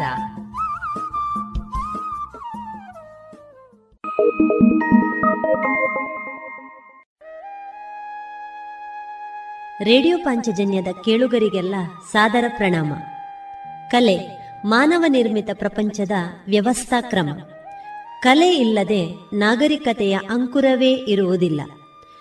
ಕಲಾ ಸಂಕೇತಗಳ ಕ್ರಮಕ್ಕೆ ಅನುಸಾರವಾಗಿ ಯೋಚಿಸುವುದರ ಮೂಲಕ ಮತ್ತು ಅವುಗಳಿಗೆ ಪ್ರತಿಕ್ರಿಯಿಸಿ ಕೆಲಸ ಮಾಡುವುದರ ಮೂಲಕ ಪ್ರಕೃತಿಯ ಮೂಲಭೂತ ಶಕ್ತಿಗಳನ್ನು ನಾವು ಅರಿತುಕೊಂಡು ಬದುಕು ಕಟ್ಟಿಕೊಳ್ಳುತ್ತಾ ಸಾಗುತ್ತೇವೆ. ಈ ಮೂಲಕ ಬದುಕು ಕಟ್ಟಿಕೊಂಡವರು ಕಲೆಯೇ ತಮ್ಮ ಉಸಿರು ಅಂದುಕೊಂಡವರು. ತಮ್ಮ ಸುತ್ತಮುತ್ತಲಿನ ಏನೇ ವ್ಯತ್ಯಾಸಗಳೇ ಇರಲಿ, ಇವರಲ್ಲಿ ಹೊಸತನದ ತುಡಿತವಿರುತ್ತದೆ. ಕಲಾ ದಾರಿಗೆ ಕೊಂಡೊಯ್ಯುವ ಸಂಕೇತಗಳು ಎಲ್ಲೆಡೆಯಲ್ಲಿಯೂ ಸಲ್ಲಬೇಕಾದ ಗೌರವವನ್ನು ಪಡೆಯುತ್ತದೆ. ಕಲಾ ಪ್ರಪಂಚವನ್ನು ತಮ್ಮದಾಗಿರಿಸಿದ ಕಲಾವಿದರ ಪರಿಚಯ, ತಮ್ಮ ಮುಂದಿಡುವ ಪ್ರಯತ್ನ ಇದೀಗ ಕಲಾ ಮಹತಿ ಸರಣಿ ಕಾರ್ಯಕ್ರಮದ ರೂಪದಲ್ಲಿ ನಮ್ಮ ರೇಡಿಯೋ ಪಾಂಚಜನ್ಯದಲ್ಲಿ ಪ್ರಸಾರವಾಗಲಿದೆ.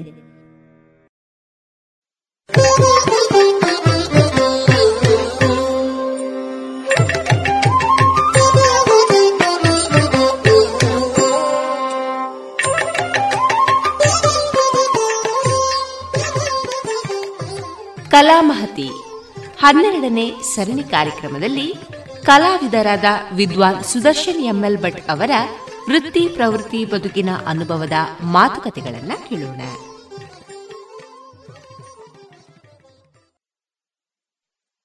ವಿದ್ಯಾರ್ಥಿ ಬದುಕಿನಲ್ಲಿ ಸಹಪಠ್ಯ ಚಟುವಟಿಕೆಗಳ ಕಲಿಕೆ, ಅದು ಯಕ್ಷಗಾನ, ಸಂಗೀತ, ಭರತನಾಟ್ಯ, ಯಾವುದೇ ರೀತಿಯ ವಾದ್ಯಗಳ ಕಲಿಕೆ ಇರ್ಬೋದು. ಇದು ವಿದ್ಯಾರ್ಥಿಯ ವ್ಯಕ್ತಿತ್ವ ವಿಕಸನಕ್ಕೆ ಒಂದು ದಾರಿ.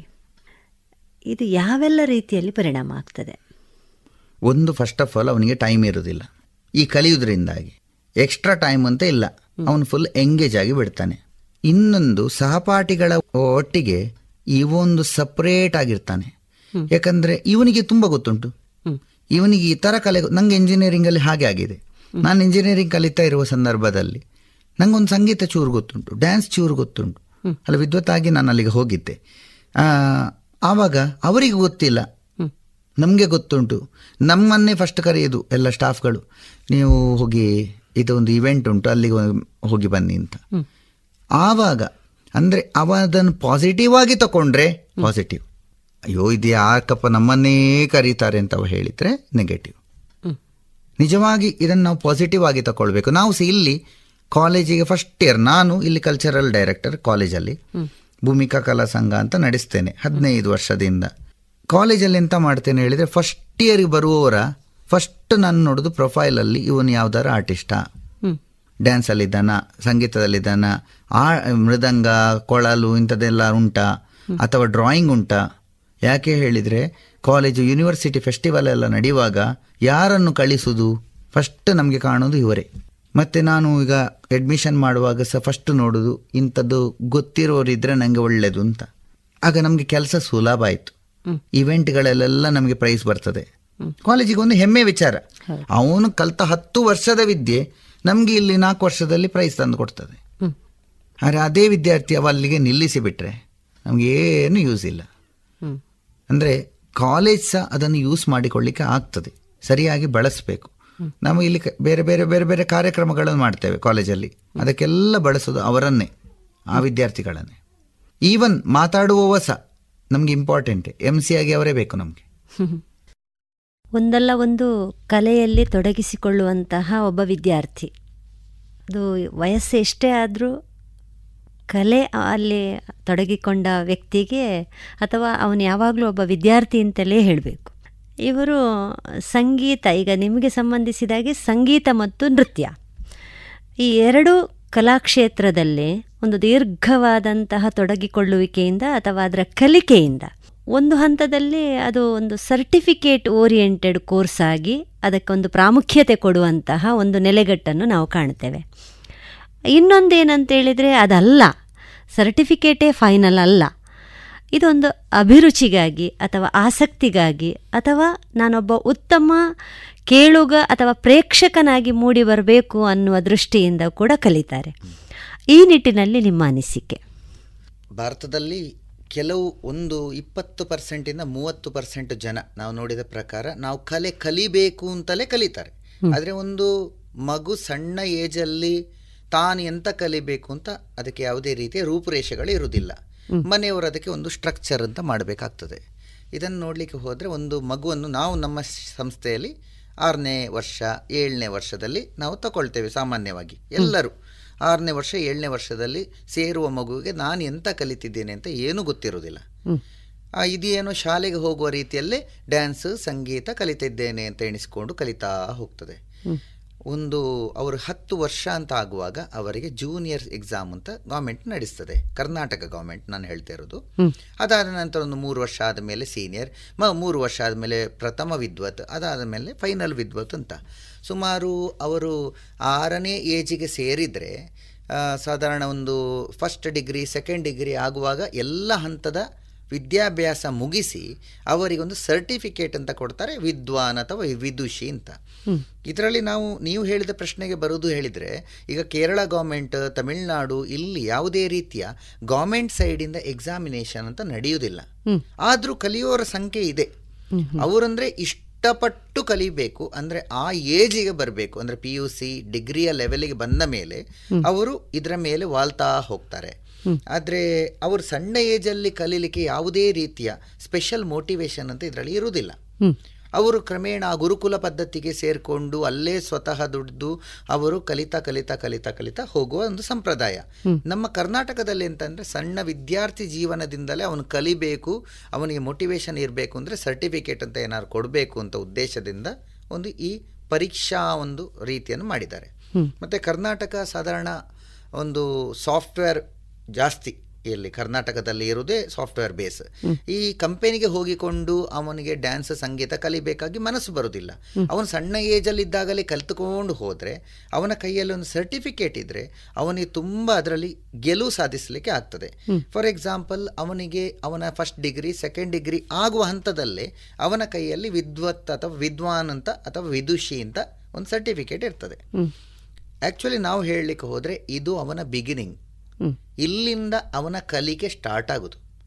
ಕೆಲವರು ಇದನ್ನು ಏನು ಅಂತ ಎಣಿಸ್ತಾರೆ, ನನ್ನದು ವಿದ್ವತ್ ಆಯಿತು, ನನ್ನದು ವಿದ್ಯೆ ಕಲಿತಾಯಿತು, ನಾನಿನ್ನು ಡ್ಯಾನ್ಸ್ ಕಲಿಬೇಕಂತಿಲ್ಲ, ಸಂಗೀತ ಕಲಿಬೇಕಂತಿಲ್ಲ, ನನ್ನ ದೊಡ್ಡ ನರ್ತಕ ದೊಡ್ಡ ಸಂಗೀತಗಾರ ಅಂತ ಕೊಂಬು ಬೆಳೀತದೆ, ಅವ ಅದರಲ್ಲೇ ತೇಲಾಡಿಕೊಂಡಿರ್ತಾನೆ. ಇನ್ನೂ ಒಂದು ಕೆಲ ಹಂತದ ಜನ ಇದ್ದಾರೆ, ನನ್ನದು ವಿದ್ವತ್ ಆಯಿತು, ನಾನು ಹತ್ತು ಜನರಿಗೆ ಪಾಠ ಮಾಡಬೇಕು, ನಾನು ಇನ್ನಷ್ಟು ಕಲಿಬೇಕು. ಅಂದರೆ ಅವ ಪಾಠ ಮಾಡಲಿಕ್ಕೆ ಶುರು ಮಾಡಿದರೆ ಮಾತ್ರ ಅವನು ಯಾವಾಗ ಪಾಠ ಮಾಡಲಿಕ್ಕೆ ಪ್ರಾರಂಭ ಮಾಡ್ತಾನೆ, ಅವ ಯಾವಾಗ ಶಿಕ್ಷಕ ಆಗ್ತಾನೆ, ಆವಾಗ ಅವನದ್ದು ಕಲಿಕೆ ಮುಂದುವರಿತದೆ ಅಂತ ನನ್ನ ಅಭಿಪ್ರಾಯ. ನಾವು ಹಾಗೆ ಮಾಡ್ತಾನೆ ಮುಂದೆ ಹೋದೆವು. ಇಲ್ಲರೆ ನಮಗೆ ಒಂದಿಷ್ಟು ಗೊತ್ತುಂಟು, ಅದನ್ನು ಕಲಿಸಿ ಆಯಿತು, ನಮಗೆ ಇಷ್ಟೇ ಗೊತ್ತಿರೋದು, ಮುಗಿಯಿತು. ಹಾಗೆ ಆದರೆ ಆಗುವುದಿಲ್ಲ. ಈ ಕಲಾವಿದನ ಬದುಕು ಹೇಗಿರಬೇಕು ಅಂದರೆ ನಿರಂತರ ನಿತ್ಯ ಕಲಿತಾ ಇರಬೇಕು, ಕಲಿಸ್ತಾ ಇರಬೇಕು. ಆವಾಗ ಅವನಿಗೂ ಮರ್ತ ಹೋಗುವುದಿಲ್ಲ, ಕಲಿಯುವವನಿಗೂ ಒಂದು ಹಂತಕ್ಕೆ ವಿದ್ಯೆ ಬರ್ತದೆ ಅಂತ ನಮ್ಮ ಅಭಿಪ್ರಾಯ.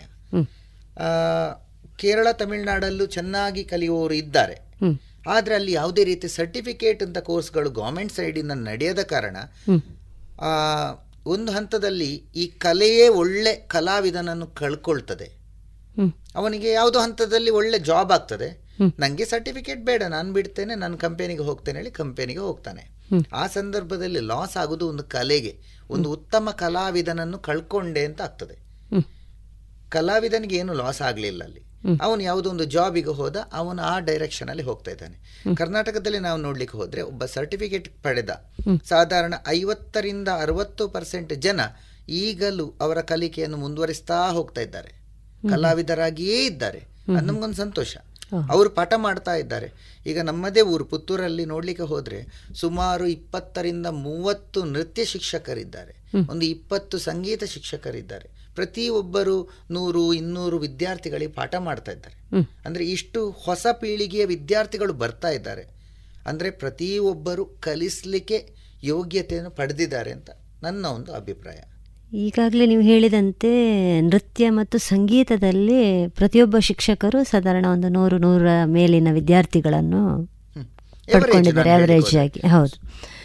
ಈಗ ಸಾಮಾನ್ಯವಾದ ಒಂದು ಮಾತಿದೆ, ಈಗ ಆರಂಭಿಕ ಹಂತದಲ್ಲಿ ಒಂದು ನೂರು ಮಕ್ಕಳು ಸೇರಿದರೆ ಅನಂತರ ಒಂದಷ್ಟು ಕೆಲವು ವರ್ಷ ಕಳೆದ ಮೇಲೆ ಅದರ ಸಂಖ್ಯೆ ಒಂದು ಬರ್ತದೆ. ಹಾಂ ಹಾಂ. ಅಂದರೆ ಅದರಲ್ಲಿ ನಾವು ನೋಡೋ ಪ್ರಕಾರ ಅಲ್ಲ, ಅದು ಕಲೆಯೇ ಹಾಗೆ, ಎಲ್ಲರಿಗೆ ಒಗ್ಗುದಿಲ್ಲ ಅಂತ ಹೇಳ್ತಾರೆ. ಇಪ್ಪತ್ತು ಪರ್ಸೆಂಟ್ ಜನರಿಗೆ ಮಾತ್ರ ಕಲೆ ಒಗ್ಗುದು. ಈಗ ಒಂದು ಏ ಒಂದು ಸಾಮಾನ್ಯವಾಗಿ ನಾವು ಎವರೇಜ್ ನೋಡ್ಲಿಕ್ಕೆ ಹೋದ್ರೆ ಒಂದು ಆರನೇ ವಯಸ್ಸಿಗೆ ಒಂದು ಸೇರಿದ ಮಗು, ಅವರ ಬ್ಯಾಚ್ ಅಲ್ಲಿ ಹತ್ತು ಜನ ಇದ್ದಾರೆ ಅಂತ ಆದ್ರೆ, ಅದೇ ಮಗು ವಿದ್ವತ್ ಮುಟ್ಟುವ ಸಂದರ್ಭದಲ್ಲಿ ಆ ಬ್ಯಾಚ್ ಅಲ್ಲಿ ಉಳಿಯುವುದು ಒಂದು ಅಥವಾ ಇಬ್ಬರು, ಅಂದರೆ ಡಿಗ್ರಿಗೆ ರೀಚ್ ಆಗುವುದು. ಅಂದರೆ ಇಷ್ಟು ದೀರ್ಘ ಸಮಯ ಕಲೀಲಿಕ್ಕೆ ಕೆಲವು ವಿದ್ಯಾರ್ಥಿಗಳಿಗೆ ಕಷ್ಟ ಆಗ್ತದೆ. ಈ ಸಂದರ್ಭ ನೋಡಲಿಕ್ಕೆ ಹೋದರೆ ಒಂದು ಅಥವಾ ಎರಡು ವಿದ್ಯಾರ್ಥಿ, ಅಂದರೆ ನಾನು ಹೇಳಿದ ಇಪ್ಪತ್ತು ಪರ್ಸೆಂಟ್ ಜನ, ಇಪ್ಪತ್ತು ಪರ್ಸೆಂಟ್ ವಿದ್ಯಾರ್ಥಿಗಳು ಮಾತ್ರ ಆ ಒಂದು ಘಟ್ಟ ತಲುಪ್ತಾರೆ. ಅವರಿಗೆ ಮಾತ್ರ ತಲುಪಲಿಕ್ಕೆ ಆಗೋದು, ಅವರಿಗೆ ಬರ್ದದ್ದೇ ಅಷ್ಟು, ಅವರಿಗೆ ಆಗೋದೇ ಅಷ್ಟು. ದೈವ ನಿಯಮ, ನಾವೇನು ಮಾಡಲಿಕ್ಕೆ ಆಗೋದಿಲ್ಲ. ಮತ್ತೆ ಈಗ ಒಂದು ವಿದ್ಯಾರ್ಥಿ ಒಂದು ಒಂದು ಹಂತದ ಸರ್ಟಿಫಿಕೇಟ್ ಒಂದು ಟೀಚರ್ ಅಲ್ಲಿ ಮಾಡ್ತಾರೆ, ಇನ್ನೊಂದು ಟೀಚರ್ ಅಲ್ಲಿ ಹೋಗಿ ಇನ್ನೊಂದು ಹಂತದ್ದು ಮಾಡ್ತಾರೆ, ಆ ಇನ್ನೊಂದು ಟೀಚರ್ ಅಲ್ಲಿ ಹೋಗಿ ಇನ್ನೂ ಸ್ವಲ್ಪ ಕಲಿತಾರೆ. ಯಾರು ಯಾರಲ್ಲೂ ಕಲಿಬಾರ್ದು ಅಂತ ಇಲ್ಲ, ಯಾರು ಯಾರಲ್ಲೂ ಕಲಿಬಹುದು. ಇದರಿಂದ ಟಿ ಶಿಕ್ಷಕರಿಗೂ ಯಾವುದೇ ಬೇಜಾರಿಲ್ಲ, ಕಲೆಗೂ ಯಾವುದೇ ಬೇಜಾರಿಲ್ಲ. ಆದರೆ ಕಲಿಯುವ ಕಲೆ ಮಾತ್ರ ಸರಿಯಾಗಿ ಕಲಿಬೇಕು. ಇದು ಎಕ್ಸಾಮ್ ಓರಿಯೆಂಟೆಡ್. ನೀವು ಹೇಳಿದ ಹಾಗೆ ನಾನು ಬರ್ತೇನೆ ವಾಪಸ್. ಸರ್ಟಿಫಿಕೇಟ್ ಅಂತ ಹೇಳಿದ್ರಿ, ನಾನು ಹೇಳಿದೆ ಒಂದು ಮಗು ಸೇರಿ ಮೂರು ವರ್ಷ ಆದ ಮೇಲೆ ಜೂನಿಯರ್ ಸರ್ಟಿಫಿಕೇಟ್ ಬರೋದು, ಮತ್ತೆ ಮೂರು ವರ್ಷ ಆದ ಮೇಲೆ ಸೀನಿಯರ್, ಮತ್ತೆ ಮೂರು ವರ್ಷ ಆದ ಮೇಲೆ ವಿದ್ವತ್. ಇನ್ನು ಕೆಲವು ಹಂತದ ವಿದ್ಯಾರ್ಥಿಗಳಿದ್ದಾರೆ, ಅವರು ಹೇಗೆ ಹೇಳಿದರೆ ಸೇರ್ತಾರೆ, ಸೇರಿ ಆರು ತಿಂಗಳು ಬರ್ತಾರೆ, ಆರು ತಿಂಗಳಾದ ಮೇಲೆ ಮತ್ತೆ ಕಾಣೆ ಆಗ್ತಾರೆ, ಕಾಣೆ ಆದಮೇಲೆ ಅವರ ಬ್ಯಾಚ್ ಜೂನಿಯರ್ ಕಟ್ಲಿಕ್ಕೆ ಆಗುವಾಗ ಬರ್ತಾರೆ, ನಾವು ಸಹ ಮೂರು ವರ್ಷ ಆಯಿತು ಸೇರಿ, ನಮಗೂ ಎಕ್ಸಾಮ್ ಕಟ್ಟಿಸ್ಬಿಡಿ ಅಂತ ಹೇಳ್ತಾರೆ. ಏನೋ ಒಂದು ಆಯಿತು, ಗುರು ಓಕೆ ಅಂತ ಮಾಡಿ ಅವನಿಗೆ ಜೂನಿಯರ್ ಮಾಡಿದ ಅಂತ ಇಟ್ಕೊಳ್ಳುವ ಆ ವರ್ಷವೇ. ಮೂರು ವರ್ಷದಲ್ಲಿ ಕಲ್ತದ್ದು ಕೇವಲ ಒಂದೇ ವರ್ಷ, ಆದರೂ ಲೆಕ್ಕಕ್ಕೆ ಮೂರು ವರ್ಷ ಆಯಿತು, ಮೀಟರ್ ಮಾತ್ರ ಮೂರು ವರ್ಷಕ್ಕೆ. ಅದಾದ ನಂತರ ಇನ್ನು ಮೂರು ವರ್ಷ ಆದ ಮೇಲೆ ಸೀನಿಯರ್, ಇವರು ಜೂನಿಯರ್ ಆದ ಕೂಡಲೇ ರಜೆ. ಇನ್ನು ಅವರ ಬ್ಯಾಚ್ ಸೀನಿಯರ್ ಮುಟ್ಲಿಕ್ಕೆ ಆಗುವಾಗ ಆ ಒಂದು ವರ್ಷ ಬರುದು. ಹೀಗೆ ಕಲಿತ ವಿದ್ಯೆ ಅವರಿಗೆ ದಕ್ಕುವುದೇ ಇಲ್ಲ. ಖಂಡಿತ. ಅವರು ನಾವು ತಮಾಷೆಗೆ ಹೇಳಲಿಕ್ಕುಂಟು, ಹುಡುಗರು ಅಂದರೆ ವಿದ್ವತ್ ಆಗೋದು, ಅವರಿಗೆ ವಿದ್ವಾನ್ ಅಂತ ಹೇಳೋದು, ಅವರು ನಮಗೆ ಅಧ್ವಾನಗಳು ಅಂತ ಹೇಳೋದು ನಾವು. ಅದೇ ರೀತಿ ಹುಡುಗಿಯರಾದರೆ ವಿದೂಷಿಗಳು ಅಂತ ಹೇಳ್ತೇವೆ, ಅವರು ನಮ್ಮ ಕಲೆಗೆ ದೂಷಿಗಳು ಅಂತ. ಯಾಕಂದರೆ ಅವರು ಕಲ್ತಿರೋದು ಕೇವಲ ಮೂರು ವರ್ಷ ಡ್ಯಾನ್ಸ್ ಸಂಗೀತ. ಈ ಮೂರು ವರ್ಷ ಕಲ್ತು ಅಂದರೆ ಒಂದು ವರ್ಷ ಕಲ್ತರು ಜೂನಿಯರ್ ಬರೆದ್ರು, ಇನ್ನೊಂದು ವರ್ಷ ಬರೆದ್ರು ಸೀನಿಯರ್ ಬರೆದ್ರು, ಪಾಸ್ ಆಗಿರ್ತಾರೆ, ಡಿಸ್ಟಿಂಕ್ಷನ್ ಎಲ್ಲ ಬಂದಿರೋದಿಲ್ಲ. ಮತ್ತು ವಿದ್ವತ್ ಒಂದು ವರ್ಷ ಕಲಿತಾರೆ, ವಿದ್ವತ್ತು ಮಾಡಿಕೊಳ್ತಾರೆ, ಬೇರೆ ಬೇರೆ ಟೀಚರಲ್ಲಿ ಹೋಗ್ತಾರೆ. ಆಗ ಆ ಟೀಚರ್ಗೆ ಏನೂ ಆಗ್ತದೆ, ಇವರು ಕಟ್ಟಲಿ ತೊಂದರೆ ಇಲ್ಲ ಅಂತ ಅನಿಸ್ತದೆ, ಆ ವರ್ಷವೇ ಕಟ್ಟಿಸ್ತಾರೆ. ಹಾಗೆ ಎಲ್ಲರೂ ಕಟ್ಟಿಸೋದಿಲ್ಲ. ಈಗ ನಮ್ಮಲ್ಲಿ ಹಾಗೆ ಅವರನ್ನು ಬಂದ ಕೂಡಲೇ ನಾವು ಕಟ್ಟಿಸೋದಿಲ್ಲ, ಅವರು ಹೇಗೆ ಮಾಡ್ತಾರೆ ನೋಡ್ತೇವೆ, ಒಂದು ವರ್ಷ ಕಳಿಸ್ತೇವೆ, ಮತ್ತೊಂದು ವರ್ಷ ಆದ ಮೇಲೆ ಅವ್ರಿಗೆ ಕ ಆಗ್ಬೋದು ಅಂತ ಆದರೆ ಮಾತ್ರ ಕಟ್ಟಿಸ್ತೇವೆ. ಒಂದು ಹಂತದಲ್ಲಿ ಕೆಲವರು ಇದನ್ನು ಬಿಸ್ನೆಸ್ ಸೆಕ್ಟರ್ ಆಗಿ ತಗೊಂಡ ಟೀಚರ್ಸ್ಗಳಿದ್ದಾರೆ. ಅವರು ಬಂದ ಕೂಡಲೇ ಅವರಿಗೆ ವಿಧ್ವಂಸ ಮಾಡಿಬಿಡ್ತಾರೆ, ಸುಮಾರು ಕ್ಯಾಶ್ ಫೀಸ್ ಇಡ್ತಾರೆ.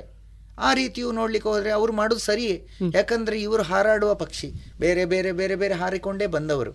ಅವರಿಗೆ ಆಯಿತು, ಪೇ ಮಾಡ್ತಾರೆ, ಎಕ್ಸಾಮ್ ಬರೀತಾರೆ. ಕಲೆ ಉಳಿಯುವುದಿಲ್ಲ ಅವರಿಗೆ, ಆದರೆ ಸರ್ಟಿಫಿಕೇಟ್ ಉಳಿತದೆ.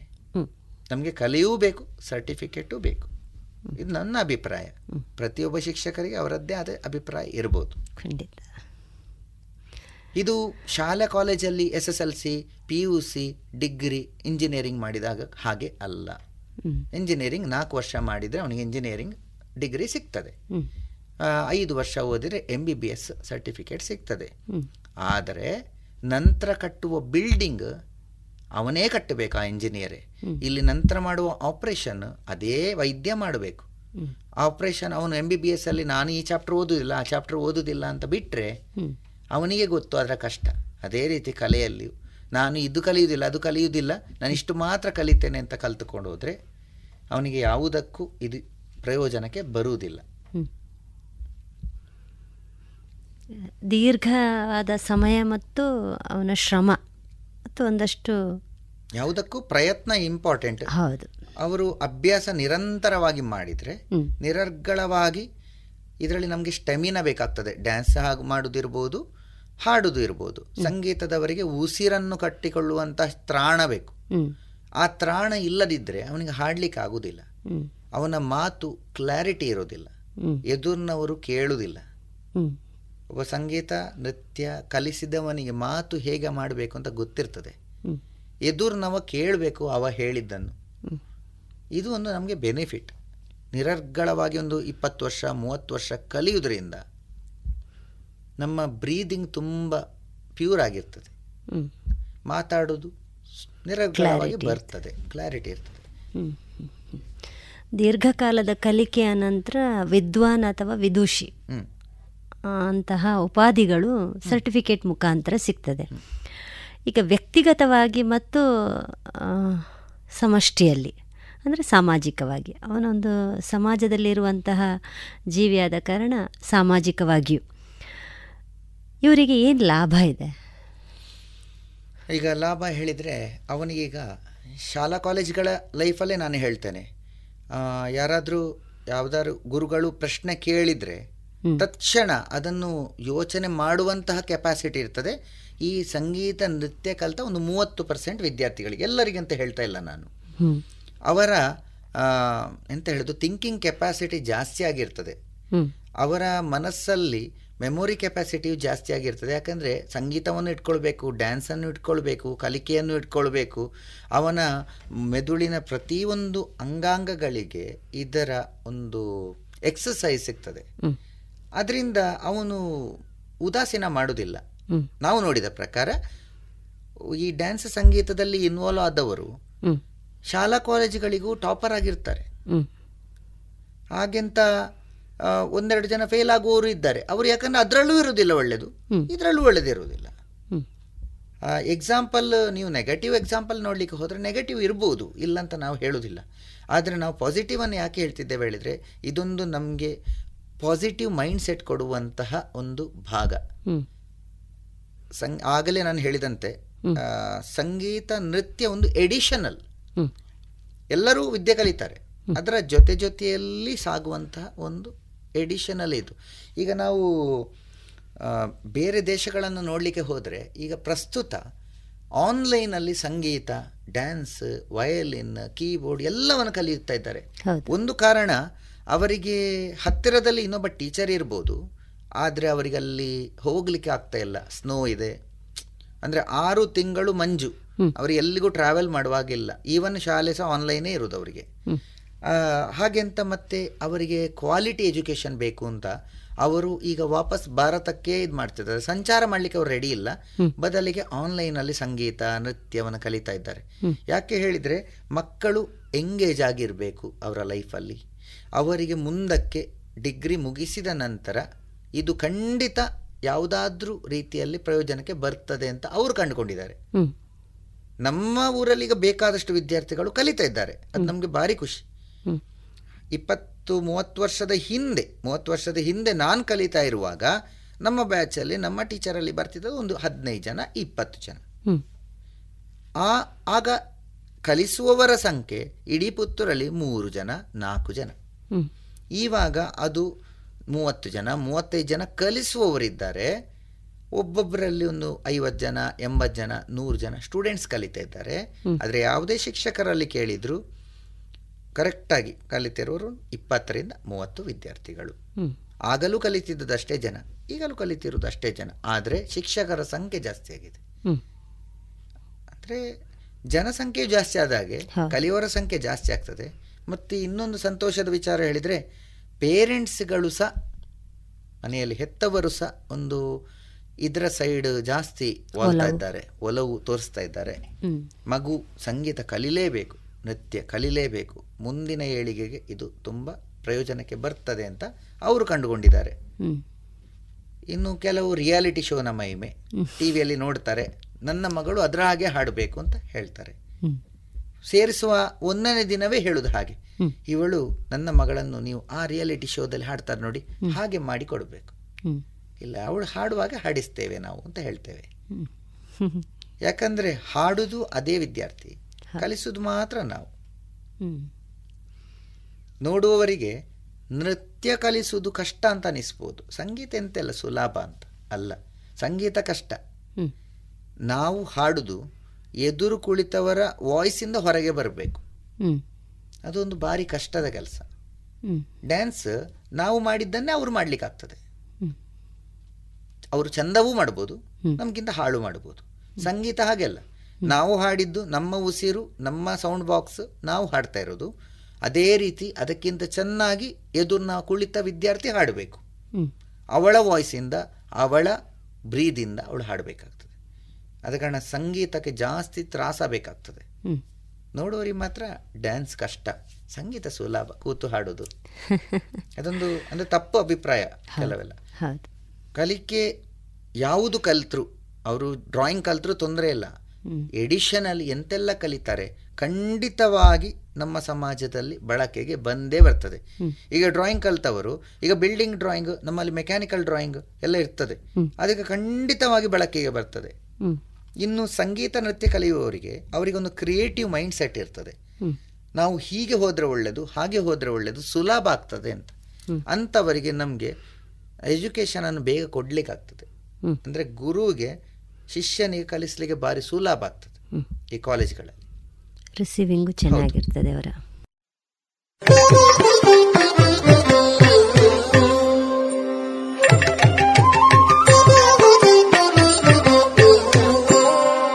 ಇದುವರೆಗೆ ಕಲಾಮಹತಿ ಹನ್ನೆರಡನೇ ಸರಣಿ ಕಾರ್ಯಕ್ರಮದಲ್ಲಿ ಕಲಾವಿದರಾದ ವಿದ್ವಾನ್ ಸುದರ್ಶನ್ ಎಂಎಲ್ ಭಟ್ ಅವರ ವೃತ್ತಿ ಪ್ರವೃತ್ತಿ ಬದುಕಿನ ಅನುಭವದ ಮಾತುಕತೆಯನ್ನ ಕೇಳಿದಿರಿ.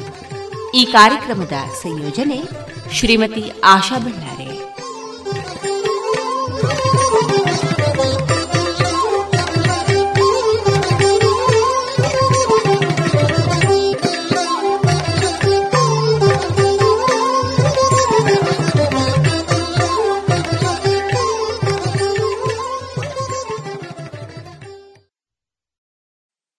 ಇನ್ನು ಮುಂದೆ ಕೇಳಿ ವಿದ್ಯಾರ್ಥಿನಿ ಹರ್ಷಿತಾ ಜೋಗಿ ಅವರಿಂದ ಭಕ್ತಿಗೀತೆ.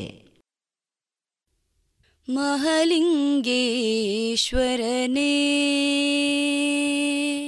ಮಹಲಿಂಗೇಶ್ವರನೇ ಕರುಣಾಕರ ಮಹಲಿಂಗೇಶ್ವರನೇ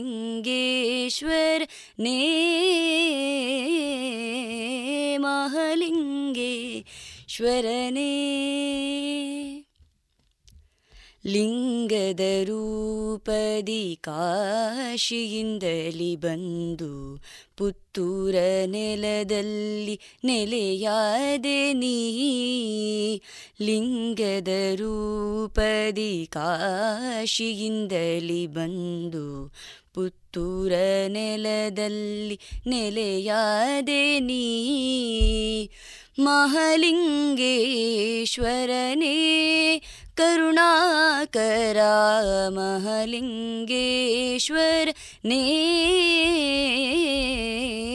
ಮಹಾಲಿಂಗೇಶ್ವರನೇ.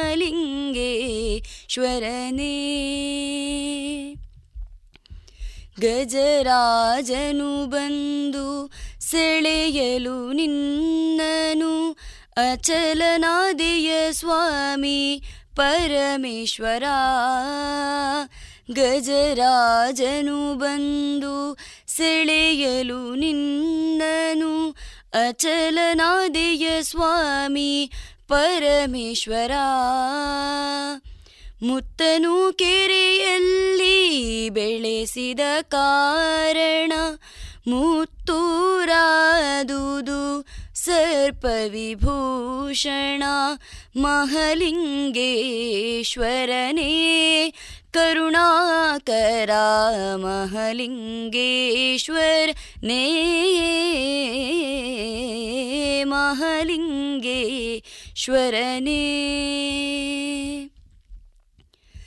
ಬಿಲ್ವಪತ್ರಾರ್ಚನೆ ರುದ್ರಾಭಿಷೇಕವು ಚೆಲುವ ಸುಗಂಧದ ಧೂಪದೀಪಾರ್ಚನೆ.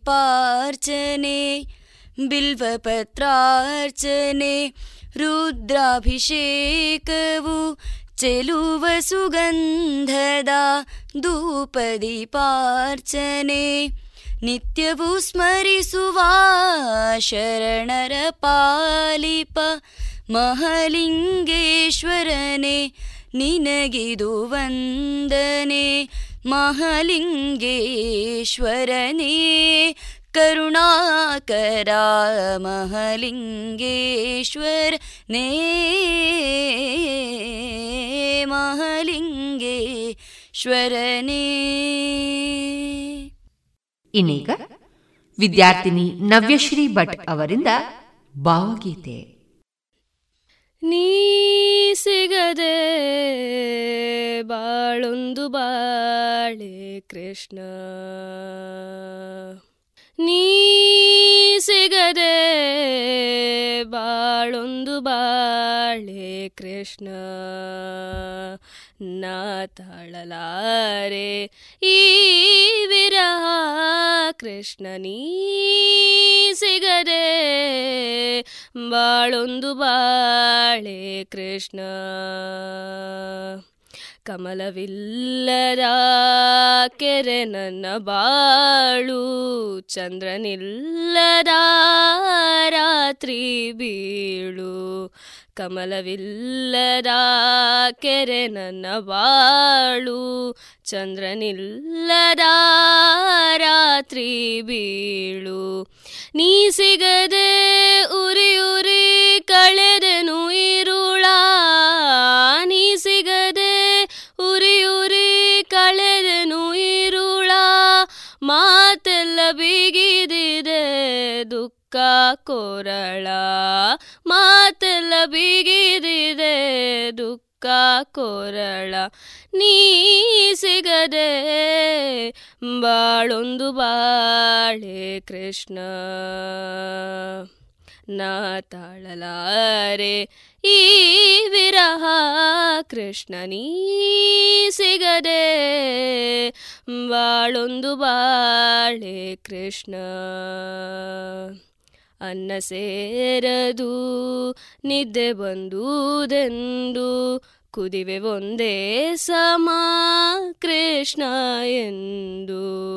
ಅನ್ನ ಸೇರದು ನಿದ್ದೆ ಬಂದುದೆಂದು ಕುದಿವೆ ಒಂದೇ ಸಮ ಕೃಷ್ಣ ಎಂದು. ಯಾರು ಅರಿವರು ಹೇಳು ನನ್ನ ನೋವ, ಯಾರು ಅರಿವರು ಹೇಳು ನನ್ನ ನೋವ. ತಲ್ಲಣಿಸಿ ಕೂಗುತ್ತಿರೆ ದಾಸಿ ಜೀವ, ತಲ್ಲಣಿಸಿ ಕೂಗುತ್ತಿದೆ ದಾಸಿ ಜೀವ. ನೀ ಸಿಗದೆ ಬಾಳೊಂದು ಬಾಳೆ ಕೃಷ್ಣ ಕೃಷ್ಣ ಕೃಷ್ಣ ಕೃಷ್ಣ. ಇನ್ನು ಮುಂದೆ ವಿದ್ಯಾರ್ಥಿನಿ ಪ್ರಜ್ಞಾ ಒಡಿಲ್ನಾಳ ಅವರಿಂದ ಬದುಕಿಗೊಂದು ಚೌಕಟ್ಟು ಲೇಖನವನ್ನ ಕೇಳೋಣ. ಬದುಕಿಗೊಂದು ಚೌಕಟ್ಟು. ದೇಶದ ಆಡಳಿತಗೊಂದು ಸಂವಿಧಾನವಿರುವಂತೆ ಯಶಸ್ವಿ ಬದುಕಿನ ನಿರ್ವಹಣೆಗೂ ಒಂದು ಸಂವಿಧಾನ ಅಗತ್ಯ. ಬದುಕನ್ನ ಪ್ರಧಾನವಾಗಿ ಮೂರು ಹಂತಗಳಲ್ಲಿ ವಿಭಾಗಿಸಿಕೊಳ್ಳಬಹುದು. ವಿದ್ಯಾರ್ಚನೆಯ ಕುಮಾರ ವಯಸ್ಸಿನ ಹಂತ, ಗೃಹಸ್ಥಾಶ್ರಮದ ಪ್ರೌಢಾವಸ್ಥೆ, ವಿಶ್ರಾಂತಿಯ ಹಂತ, ಸಮಚಿತ್ತದ ವೃದ್ಧಾವಸ್ಥೆ. ಇವೇ ಈ ಮೂರು ಹಂತಗಳು. ಮೊದಲ ಹಂತದಲ್ಲಿ ವಿದ್ಯಾರ್ಚನೆ, ಎರಡನೇ ಹಂತದಲ್ಲಿ ಧನಾರ್ಚನೆ, ಮೂರನೆಯ ಹಂತದಲ್ಲಿ ಪುಣ್ಯಾರ್ಚನೆ. ಹೀಗೆ ಈ ಒಂದು ಚೌಕಟ್ಟಿನಲ್ಲಿ ಬದುಕನ್ನು ಅಡಕ ಮಾಡಿಕೊಂಡು ಯಶಸ್ವಿಯಾಗಿ ಸಾಧನೆ ಮಾಡಿದರೆ ಬದುಕು ಸಾಫಲ್ಯ ಪಡೆದು ಸಾರ್ಥಕವಾಗಬಹುದು. ಪುರಾತನ ಸಮಾಜದಲ್ಲಿ ಸಕ್ರಿಯವಾಗಿದ್ದ ನಾಲ್ಕು ಆಶ್ರಮಗಳು ಇದೇ ಆಧಾರವನ್ನು ಹೊಂದಿಕೊಂಡಿವೆ. ಬದುಕು ಏಕೆ ದಿಕ್ಕು ತಪ್ಪುತ್ತದೆ? ಸಮಾಜ ಕಂಟಕವಾಗಿ ತನಗೂ ತಾನು ಬಾಳಿ ಬದುಕುವ ಸಮಾಜಕ್ಕೂ ಸಮಸ್ಯಾತ್ಮಕವಾಗಿ ಎಲ್ಲರ ತಿರಸ್ಕಾರಕ್ಕೆ, ಅನಾದರಕ್ಕೆ ಏಕೆ ಈಡಾಗುತ್ತದೆ? ಬಾಳಿಗೊಂದು ಸುಸಂಬದ್ಧವಾದ ಚೌಕಟ್ಟು ಇಲ್ಲದಿರುವುದರಿಂದಲೇ ಮುಖ್ಯವಾಗಿ ಮೇಲೆ ಸೂಚಿಸಿದ ಮೂರು ಹಂತಗಳಲ್ಲಿ ಶ್ರಮ, ಕರ್ತವ್ಯ, ನಿಷ್ಠೆ, ಯೋಜನಾಬದ್ಧ ಸಾಧನೆ ಇಲ್ಲದೆ ಬೇಕಾಬಿಟ್ಟಿ ನಿಯಂತ್ರಣ ಮೀರಿ ಬಾಳನ್ನ ಸಾಗಿಸಿದರೆ ಬದುಕಿನಲ್ಲಿ ದುರಂತ ಸಂಭವನೀಯವೇ. ಕೆಳಗಿನ ಶ್ಲೋಕ ಈ ಸತ್ಯದರ್ಶನದ ಅನಾವರಣವಾಗಿದೆ. ಪ್ರಥಮೇ ನಾರ್ಜಿತ ವಿದ್ಯಾ, ದ್ವಿತೀಯೇ ನಾರ್ಜಿತಂಧನಂ, ತೃತೀಯೇ ನಾರ್ಜಿತಂ ಪುಣ್ಯಂ, ಚತುರ್ಥೇ ಕಿಂ ಕರಿಷ್ಯಸಿ. ಬದುಕಿನ ತಯಾರಿಯ ಮೊದಲ ಹಂತ ವಿದ್ಯಾರ್ಥಿ ಜೀವನ. ಈ ಅವಧಿಯ ಸಾಧನೆಯೇ ಬದುಕಿನ ಪಂಚಾಂಗ. ಸಚ್ಚಾರಿತ್ರ್ಯವಂತರಾಗಿ, ಉತ್ತಮ ಹವ್ಯಾಸಗಳಲ್ಲಿ ಆಸಕ್ತಿಯುಳ್ಳವರಾಗಿ, ಶ್ರಮಜೀವಿಗಳಾಗಿ, ವಿದ್ಯಾಗಳಿಕೆಯೊಂದು ತಪಸ್ಸೆಂಬಂತೆ ಸಾಧನಾ ಮಾರ್ಗದಲ್ಲಿ ಸಾಗುವ ಜೀವನವೇ ಆದರ್ಶ ವಿದ್ಯಾರ್ಥಿ ಜೀವನ. ಈ ಪ್ರಥಮ ಹಂತದಲ್ಲಿಯೇ ಆಲಸ್ಯ ದುಶ್ಚಟಗಳ ದಾಸರಾಗಿ ಭೋಗಲಾಲಸೆಗಳ ಬೆನ್ನು ಹತ್ತಿದರೆ ಜೀವನ ಸೌಧದ ಮೊದಲ ಹಂತವೇ ದುರ್ಬಲಗೊಂಡಂತೆಯೇ. ಪ್ರಥಮೆ ನಾರ್ಜಿತ ವಿದ್ಯಾ ಮೊದಲ ಹಂತದಲ್ಲಿ ವಿದ್ಯಾಭ್ಯಾಸವನ್ನೇ ಸರಿಯಾಗಿ ಮಾಡಲಿಲ್ಲ. ಎರಡನೆಯ ಹಂತವೇ ಗೃಹಸ್ಥಾಶ್ರಮದಲ್ಲಿ ದಾನ, ವಾನ, ಪ್ರಸ್ಥದಲ್ಲಿ ಧ್ಯಾನ, ಸನ್ಯಾಸದಲ್ಲಿ ತಪಸ್ಸು. ಇವು ಹಿಂದಿನ ಕಾಲದ ಜೀವನದ ಬದ್ಧತೆಗಳಾಗಿದ್ದವು. ಗೃಹಸ್ಥಾಶ್ರಮದ ಅವಧಿಯಲ್ಲಿ ನ್ಯಾಯವಾದ ಮಾರ್ಗದಿಂದ ಶ್ರಮಪೂರ್ವಕವಾಗಿ ಧನ ಸಂಪಾದನೆ ಅಗತ್ಯ. ಬದುಕಿನ ಯಾವುದೇ ಹಂತದಲ್ಲಿ ಯಶಸ್ವಿಯಾಗಿ ಬಾಳಲು ಹಣ ಬೇಕೇ ಬೇಕು. ಅತಿಥಿ ಸತ್ಕಾರ, ದಾನ ಧರ್ಮಾದಿಗಳು ಗೃಹಸ್ಥನಾದವನಿಗೆ ಕರ್ತವ್ಯವಾಗಿದೆ. ಅದಕ್ಕೆ ಹಣ ಬೇಕೇ ಬೇಕು. ಮೂರನೆಯ ಹಂತವೇ ಪುಣ್ಯ ಸಂಪಾದನೆಯ ಹಂತ. ಅಂದರೆ ಮೊದಲ ಎರಡು ಹಂತಗಳು ಕ್ರಮವಾಗಿ ಸಾಗಿ ಬಂದರೆ ಮೂರನೆಯ ಹಂತವೆಂದರೆ ಜವಾಬ್ದಾರಿಯನ್ನೆಲ್ಲ ಮಕ್ಕಳಿಗೆ ವಹಿಸಿ ತಾನು ಆತ್ಮಚಿಂತನೆಯಲ್ಲಿ, ಆಧ್ಯಾತ್ಮ ಸಾಧನೆಯಲ್ಲಿ ತೊಡಗಬೇಕು. ಹೀಗೆ ವ್ಯವಸ್ಥಿತವಾಗಿ ಬದುಕು ಸಾಗಿ ಬಂದರೆ ನಾಲ್ಕನೆಯ ಹಂತ ಅಂದರೆ ವೃದ್ಧಾಪ್ಯದಲ್ಲಿ, ಮರಣಕಾಲದಲ್ಲಿ ಪಶ್ಚಾತ್ತಾಪ ಪಡುವ ಪ್ರಮೇಯವೇ ಬರಲಾರದು. ಮೇಲಿನ ಸೂಕ್ತಿಯಲ್ಲಿ ಜೀವನದ ಮೂರೂ ಹಂತಗಳಲ್ಲಿ ಬೇಜವಾಬ್ದಾರಿಯಿಂದ ವರ್ತಿಸಿದ್ದನ್ನು ಸೂಚಿಸಿದೆ. ಮೇಲೆ ಉಲ್ಲೇಖಿಸಿದಂತೆ ವಿದ್ಯಾಭ್ಯಾಸದ ಕಾಲದಲ್ಲಿ ದುರ್ಗುಣ, ದುಶ್ಚಟ, ದುಷ್ಟಕೂಟಗಳು ಸೇರಿಕೊಂಡು ವಿದ್ಯಾರ್ಜನೆ ಯಶಸ್ವಿಯಾಗಲಿಲ್ಲ. ಹಿಂದಿನ ಕಾಲದಲ್ಲಿ ಗುರುಕುಲದಲ್ಲಿ ಶಿಕ್ಷಣ ಮುಗಿಸಿ ಅಂತೆವಾಸಿಗಳು ಆಶ್ರಮದಿಂದ ಮನೆಗೆ ಹಿಂದಿರುಗುವಾಗ ಸತ್ಯವನ್ನೇ ಹೇಳು, ಧರ್ಮವನ್ನೇ ಆಚರಿಸು, ಸ್ವಾಧ್ಯಾಯ ಪ್ರವಚನಾದಿಗಳನ್ನು ಮರೆಯಬೇಡ, ತಾಯಿ, ತಂದೆ, ಆಚಾರ್ಯ, ಅತಿಥಿಗಳನ್ನು ದೇವರಂತೆ ಗೌರವಿಸು, ಈ ಮುಂತಾದ ಜೀವನ ಪಾಠಗಳನ್ನು ಶಿಷ್ಯರಿಗೆ ಬೋಧಿಸಲಾಗ್ತಿತ್ತು. ಆದರೆ ಇಂದು ವಿದ್ಯಾರ್ಥಿಗಳಿಗೆ ಶಿಕ್ಷಣದಲ್ಲಿ ಪರೀಕ್ಷಾ ಸಿದ್ಧತೆಯ ಬಗ್ಗೆಯೇ ಗಮನವನ್ನು ಕೇಂದ್ರೀಕರಿಸಲಾಗ್ತಾ ಇದೆ. ಅಂಕಗಳಿಕೆಯೊಂದೇ ವಿದ್ಯಾರ್ಥಿ ಜೀವನದ ಯಶಸ್ಸಿನ ಮಾನದಂಡವಾಗಿದೆ. ಆ ಮೂಲಕ ಹೇರಳ ಹಣ ಗಳಿಸುವ ಆಕರ್ಷಕ ಹುದ್ದೆ ಪಡೆದವರು ಆದರ್ಶನೀಯ ಮಾನವೀಯ ಮೌಲ್ಯವುಳ್ಳವರಾಗಿರುತ್ತಾರೆ ಎಂಬುದಕ್ಕೆ ಯಾವ ಭರವಸೆಯೂ ಇಲ್ಲ. ಇಂತಹವರು ಎಷ್ಟೋ ಮಂದಿ ಬದುಕು ನಿಭಾಯಿಸಲಾಗದೆ ಆತ್ಮಹತ್ಯೆ ಮಾಡಿಕೊಂಡ ಪ್ರಕರಣಗಳು ಇವೆ. ಈಗಾಗಲೇ ಉಲ್ಲೇಖಿಸಿದಂತೆ ಗೃಹಸ್ಥನಾದವನು ಧರ್ಮ ಮಾರ್ಗದಿಂದ ಗಳಿಸಿದ ಸಂಪತ್ತನ್ನು ಸದ್ವಿನಿಯೋಗಗೊಳಿಸಬೇಕು. Earning money by honest means and expending it on good causes is ದ್ರವ್ಯಯಜ್ಞ which ought to be performed. ಇದು ಭಗವದ್ಗೀತೆ ಕೊಡುವ ಸಂದೇಶ. ನ್ಯಾಯ ಮಾರ್ಗದಲ್ಲಿ ಸಂಪತ್ತನ್ನು ಗಳಿಸುವುದು ಮತ್ತು ಧರ್ಮ ಕಾರ್ಯಗಳಿಗೆ ಅದನ್ನು ವಿನಿಯೋಗಿಸುವುದು ಇದು ದ್ರವ್ಯಯಜ್ಞ. ಇದನ್ನು ಗೃಹಸ್ಥನಾದವನು ಮಾಡಲೇಬೇಕು. ಆದರೆ ಇಂದು ಇಂತಹ ಆದರ್ಶ ಗೃಹಸ್ಥಾಶ್ರಮ ನಡೆಸುವವರು ಸಿಗೋದೇ ವಿರಳ. ದ್ವಿತೀಯೇ ನಾರ್ಜಿತಂ ಧನಂ. ಎರಡನೆಯ ಹಂತದಲ್ಲಿ ಕಷ್ಟಪಟ್ಟು ದುಡಿದು ಧನ ಸಂಪಾದನೆ ಮಾಡಲಿಲ್ಲ. ಜೀವನದ ಮೂರನೆಯ ಹಂತ ವಿಶ್ರಾಂತ ಜೀವನ.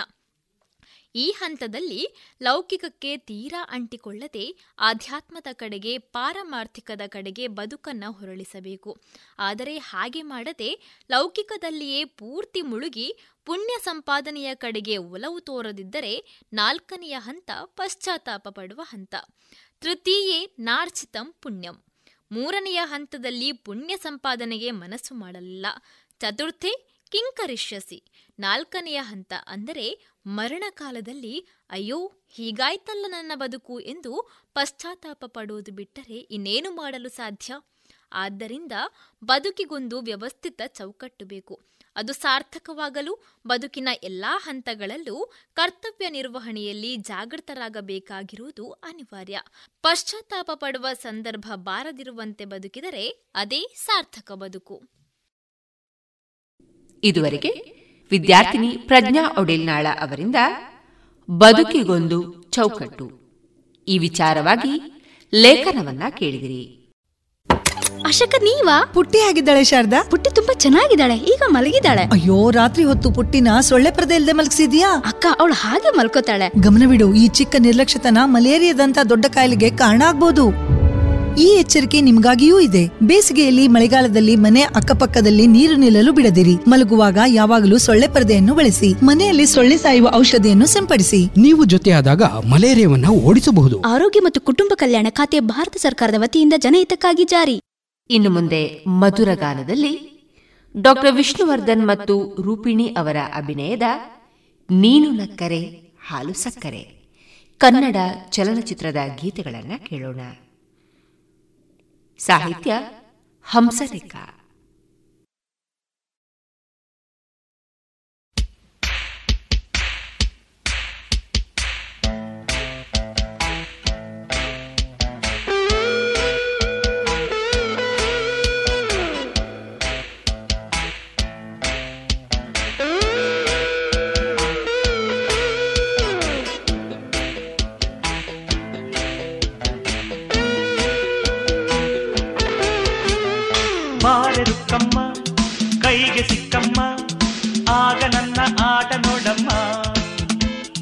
ವರ್ಷದಲ್ಲೇ ಲಾಲಿ ಹಾಡಮ್ಮ, ಇಲ್ಲಿ ಹೇಳೋರಿಲ್ಲ ಕೇಳೋರಿಲ್ಲ, ಬೇಗ ಬಾಮ, ಹೀಗೆ ದೂರ ಹೋಗಿ ಕೊಲ್ಲಬೇಡ ಅಯ್ಯೋ ಅಮ್ಮ.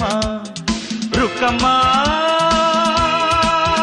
ಕೈಗೆ ಸಿಕ್ಕಮ್ಮ, ಕೈ ಬೇಡ ಸುಬ್ಬಯ್ಯ, ಈ ದಾರಿ ತಪ್ಪಯ್ಯ, ಇಂಥ ಹಾಡು ಹಾಡಬೇಡಯ್ಯ, ಆಸೆ ಕುದುರೆ ಏರಬೇಡಯ್ಯ, ಇಲ್ಲಿ ಹೇಳೋರಿಲ್ಲ ಕೇಳೋರಿಲ್ಲ ಎಂದು ನೀನು ನನ್ನ ಬಿತ್ತಿದೇನು ಕೇಳಲೆಂದು ಬಂದೆಯೇನು ಸುಬ್ಬಯ್ಯ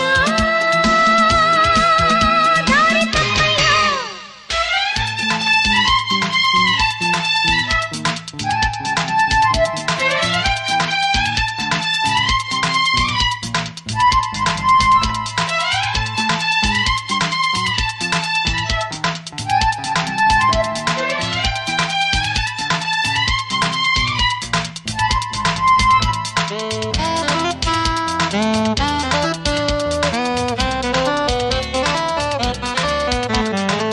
ನನ್ನ ಮಾತು ಒಮ್ಮೆ ನಿಂತು ಕೇಳಮ್ಮ, ನನ್ನ ಆಸೆ ಗೊಂದು ದಾರಿ ತೋರಮ್ಮ, ನನ್ನ ಮಾತು ಒಮ್ಮೆ ನಿಂತು ಕೇಳಯ್ಯ, ನಿನ್ನ ಆಸೆಗಿಲ್ಲಿ ದಾರಿ ಇಲ್ಲಯ್ಯ. ಎಂಥ ಕಣ್ಣಮ್ಮ ನಿಂದೆಂಥ ತುಟಿಯಮ್ಮ, ಎಂಥ ನಡುವಮ್ಮ ನಿಂದೆಂಥ ನಡೆಯಮ್ಮ, ನಿನ್ನ ಅಂದ ಯಾರಿಗುಂಟಮ್ಮ, ಇಲ್ಲಿ ಹೇಳೋರಿಲ್ಲ ಕೇಳೋರಿಲ್ಲ ಬೇಗ ಬಾಮ್ಮ, ಹೀಗೆ ದೂರ ಹೋಗಿ ಕೊಲ್ಲಬೇಡ ಅಯ್ಯೋ ಅಮ್ಮ. ರುಕ್ಕಮ್ಮ ಕೈಗೆ ಸಿಕ್ಕಮ್ಮ, ಬೇಡ ಸುಬ್ಬಯ್ಯ ಈ ದಾರಿ ತಪ್ಪಯ್ಯ, ಇಂಥ ಹಾಡು ಹಾಡಬೇಡಯ್ಯ, ಆಸೆ ಕುದುರೆ ಏರಬೇಡಯ್ಯ.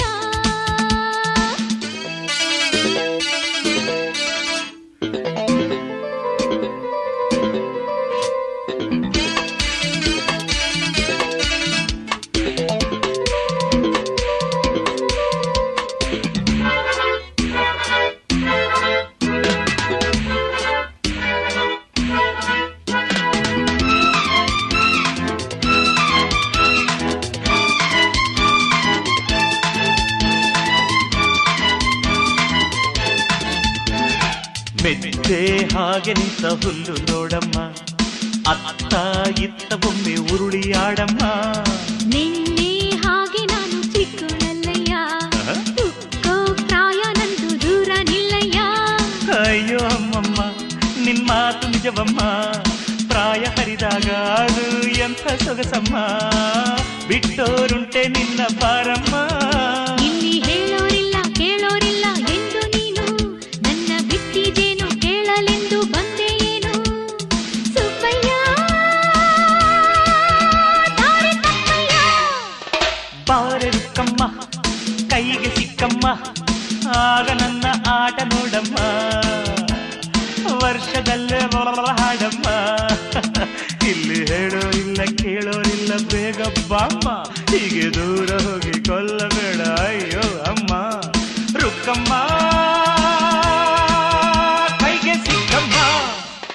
ಬಾರಕ್ಕಮ್ಮ, ಹೇ ಬೇಡ ಸುಬ್ಬಯ್ಯ ಈಗ ನನ್ನ ಆಟ ನೋಡಮ್ಮ, ಆಸೆ ಕುದುರೆ ಏರಬೇಡಯ್ಯ.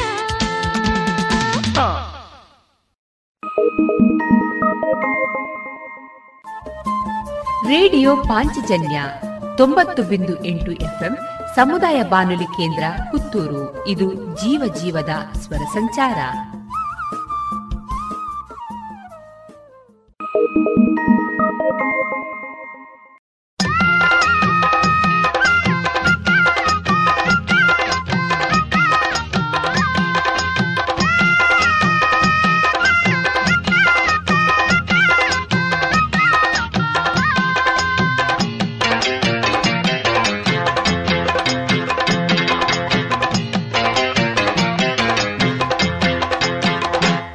ಬಾರೆ ಸಂತೆಗೆ ಹೋಗೋಣ ಬಾ, ಸಿನಿಮಾ ಟೆಂಟಲ್ಲಿ ಕೂರೋಣ ಬಾ, ಬಾರೆ ಸಂತೆಗೆ ಹೋಗೋಣ ಬಾ, ಸಿನಿಮಾ ಟೆಂಟಲ್ಲಿ ಕೂರೋಣ ಬಾ, ಅಲ್ಲಿ ಮಬ್ಬಲ್ಲಿ ಸಿಗ್ಗಲ್ಲಿ ಒನ್ ಬೈ ಟು ಸೀಟಲ್ಲಿ ಮುದ್ದಿನ ಬೈಸ್ಕೋಪ್ ತೋರೆ ನೀರೆ, ಬಾರೋ ಸಂತೆಗೆ ಹೋಗೋಣ ಬಾ, ಸಿನಿಮಾ ಟೆಂಟಲ್ಲಿ ಕೂರೋಣ ಬಾ, ಬಾರೋ ಸಂತೆಗೆ ಹೋಗೋಣ ಬಾ, ಸಿನಿಮಾ ಟೆಂಟಲ್ಲಿ ಕೂರೋಣ ಬಾ, ಅಲ್ಲಿ ಮಬ್ಬಲ್ಲಿ ಸಿಗ್ಗಲ್ಲಿ ಒನ್ ಬೈ ಟು ಸೀಟಲ್ಲಿ ಮುದ್ದಿನ ಬೈಸ್ಕೋಪ್ ತೋರು ಹೀರೋ, ಬಾರೋ ಸಂತೆಗೆ ಹೋಗೋಣ ಬಾ, ಸಿನಿಮಾ ಟೆಂಟಲ್ಲಿ ಕೂರೋಣ ಬಾ, ಬಾರೋ ಸಂತೆಗೆ ಹೋಗೋಣ ಬಾ, ಸಿನಿಮಾ ಟೆಂಟಲ್ಲಿ ಕೂರೋಣ ಬಾ.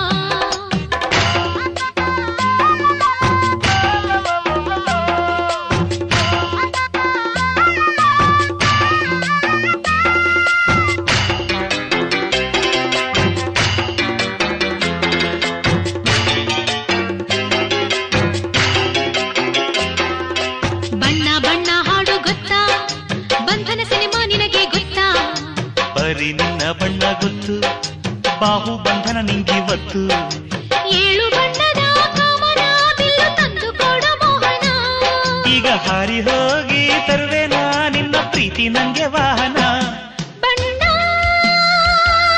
ನನ್ನ ಒಲವಿನ ಬಣ್ಣ ನನ್ನ ಬದುಕಿನ ಬಣ್ಣ ನನ್ನ ಬದುಕಿನ ಬಣ್ಣ. ಆಹಾ, ಆಹಾಹಾಹಾ. ಬಯಲು ದಾರಿ ಸಿನಿಮಾ ಗೊತ್ತಾ, ಆನಂದ್ ನಾಗು ನಿನಗೆ ಗೊತ್ತಾ, ನನಗೆ ಗೊತ್ತು, ಅಲ್ಲಿ ನಮ್ಮ ಜಮೀನಿತ್ತು. ಮೋಡದಲ್ಲಿ ಒಂದು ಅರಮನೆ ಇದ್ದರಷ್ಟು ಚಂದನಲ್ಲನೆ, ಅಲ್ಲಿ ಮನೆ ಕಟ್ಟಿಕೊಂಡರೆ ಅಕ್ಕಿ ಬೇಳೆಗೆಲ್ಲ ತೊಂದರೆ. ಕನಸಲು ನೀನೆ ಮನಸಲು ನೀನೆ ನನ್ನಾಣೆ ನಿನ್ನಾಣೆ ನನ್ನಾಣೆ ನಿನ್ನಾಣೆ. ಅಲ್ಲಿ ಮಕ್ಕಲ್ಲಿ ಸಿಗ್ಗಲ್ಲಿ ಒಂದ್ ಬೈಟು ಸೀಟಲ್ಲಿ ಮುತ್ತಿನ ವಯಸ್ಕೊಬ್ಬು ದೂರ ನೀರ ಬಾರ, ಸಂತೆಗೆ ಹೋಗೋಣವ ಸಿನಿಮಾ ಟೆಂಟಲ್ಲಿ ಕೂರೋಣವ. ಬಾರೋ ಸಂತೆಗೆ ಹೋಗೋಣವ ಸಿನಿಮಾ ಟೆಂಟಲ್ಲಿ ಕೂರೋಣವ.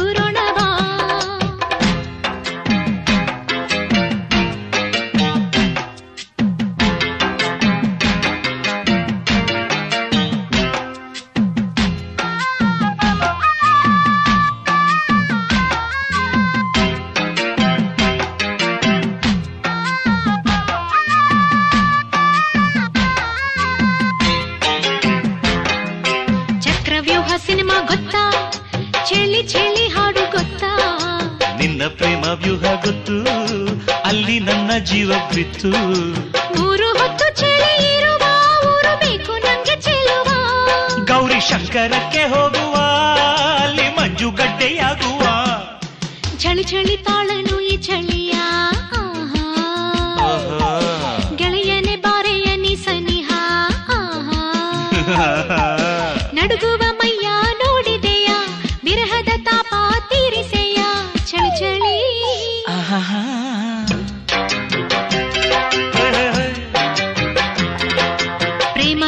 ಸಿನಿಮಾ ಗೊತ್ತಾ, ನಿಂಬೆ ಹಣ್ಣಿನ ಹಾಡು ಗೊತ್ತಾ, ಮೂರು ಲೋಕ ನಂಗೆ ಗೊತ್ತು, ರಂಭೆ ಕೊಂಬೆ ಎಲ್ಲ ಗೊತ್ತು. ಪಾರಿಜಾತ ನಂಗೆ ಬೇಕಯ್ಯ, ಬೇಗ ಹೋಗಿ ನೀನು ತಾರಯ್ಯ. ನಾನು ಈಗ ಅಲ್ಲಿ ಹೋದರೆ ರಂಭೆ ಮೇನಕಯ್ಯ ತೊಂದರೆ. ಈ ನಿಂಬೆ ಹಣ್ಣಿನಂತ ಹುಡುಗಿ ಬಂತು ನೋಡು ಏ ಬಾಲು, ಏ ಬಾಲು ಇದು ರಂಭೆ ಮೇನಕಯ್ಯ ವಂಶದ ಬೇಡಾಗಿ ನೋಡು. ಈ ಮಾಲು ಹೊಸ ಮಾಲು.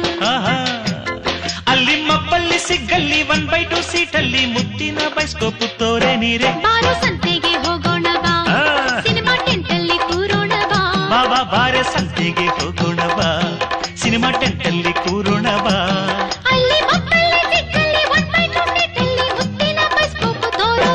ಬಾರೋ ಸಂತೆಗೆ ಹೋಗೋಣ ಬಾ, ಸಿನಿಮಾ ಟೆಂಟಲ್ಲಿ ಕೂರೋಣ ಬಾ. ಬಾರೋ ಸಂತೆಗೆ ಹೋಗೋಣ ಬಾ, ಸಿನಿಮಾ ಟೆಂಟಲ್ಲಿ ಕೂರೋಣ ಬಾ.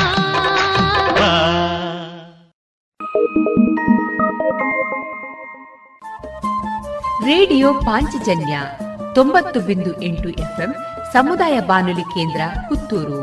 ಇದು ಜೀವ ಜೀವದ ಸ್ವರ ಸಂಚಾರ.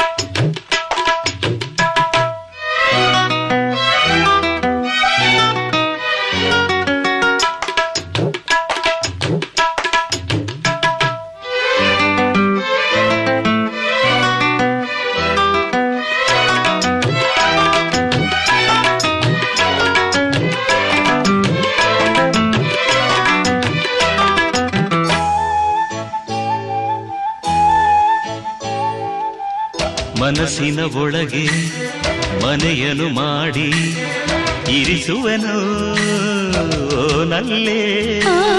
ಗುಡಿಸಲ ಇರಲಿ ಅರಮನೆ ಇರಲಿ ಅನುದಿನವೂ ನಗುತ್ತಿರುವೆ. ಸಿರಿತನವಿರಲಿ ಬಡತನವಿರಲಿ ನೆರಳಾಗಿ ನಾನಿರುವೆ. ಒಲವಿನ ಗೀತೆ ಹಾಡುತ್ತಲಿರುವೆ ಸಡಗರದಿ ನಾ ಬೆರೆವೆ. ಹೀಗೆ ನಲಿಯುವೆ ನಿನ್ನ ನಲಿಸುವೆ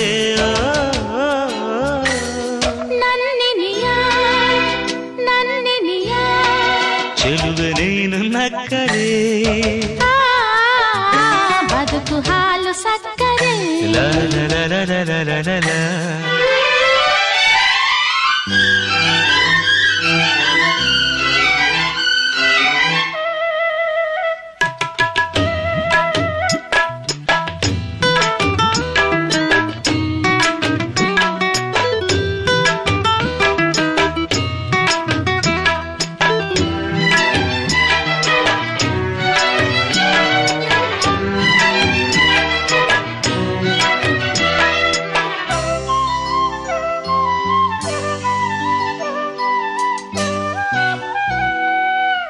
ಬದುಕಿನ ಸ್ವರಕ್ಕೆ ಶ್ರುತಿಯನ್ನು ಬೆರೆಸಿ ಹೊಸರಾಗ ನಾ ತರುವೆ. ನನ್ನೆದೆ ತಾಳ ಹಾಕುತ್ತಲಿರಲು ನಾನಾಗ ಮೈ ಮರೆವೆ. ಬೆರೆತರೆ ಮನಸ್ಸು ಬದುಕಿನ ಕನಸು ನನಸಾಗಿ ಸೊಗಸಾಗಿ ಬಲುಹಿತವಾಗಿ ಸವಿಜೇನಾಗಿ ಬಾಳೊಂದು ಹೂವಾಗಿ ಎಂಥ ಪಾವನ ನಮ್ಮ ಜೀವನ. ನನ್ನಿನಿಯ ನನ್ನಿನಿಯ ಚೆಲುವೆ ನೀನು ನಕ್ಕರೆ ಬದುಕು ಹಾಲು ಸಕ್ಕರೆ.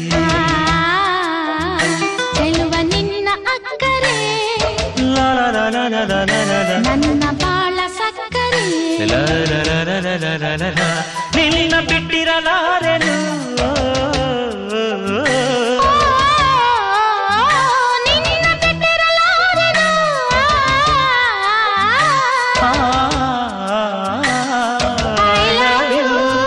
ಪ್ರತಿ ಕ್ಷಣವೂ ಪ್ರತಿ ದಿನವೂ ಪ್ರತಿ ಜನ್ಮದಲ್ಲೂ.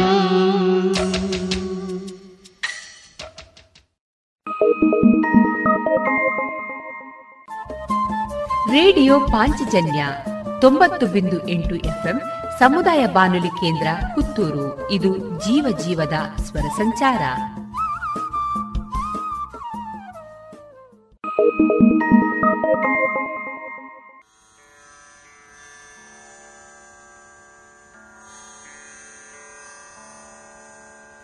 ಶರಣು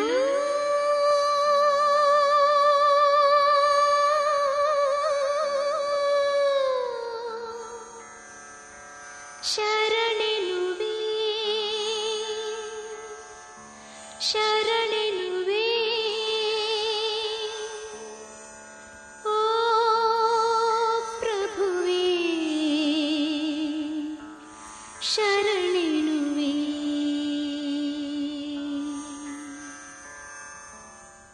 ಬಾನಲ್ಲಿ ನಿನ್ನಿಂದ ಸೂರ್ಯೋದಯ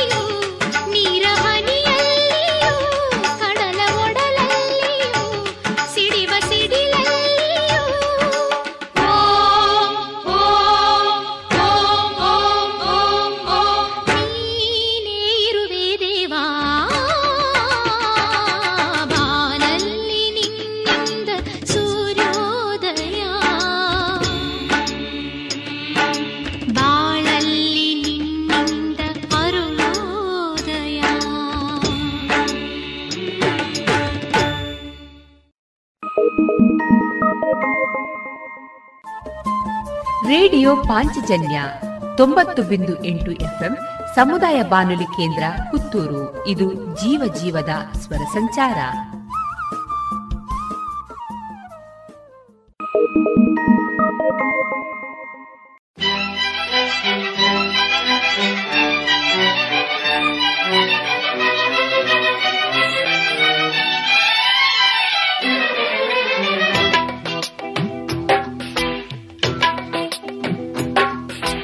ನೂರು ಹೆಣ್ಣು ಕಂಡು ನಾನು ಬೇಡ ಎಂದು ಓಡಿ ಬಂದು ನಿನ್ನ ಕಂಡೆ ಕಲ್ಲು ಸಕ್ಕರೆ. ನೂರು ಕಣ್ಣು ಸಾಲದಯ್ಯ ನಿನ್ನ ಅಂದ ನೋಡಲೆಂದು ಎಂತ ಚಂದ ನೀನು ನಕ್ಕರೆ. ನನ್ನ ಆಸೆಯು ಪೂರೈಸಿತು ನಿನ್ನನ್ನು ಕಂಡಾಗಲೇ. ಆನಂದದಿ ತೇಲಾಡಿದೆ ನೀನಿಲ್ಲಿ ಬಂದಾಗಲೇ.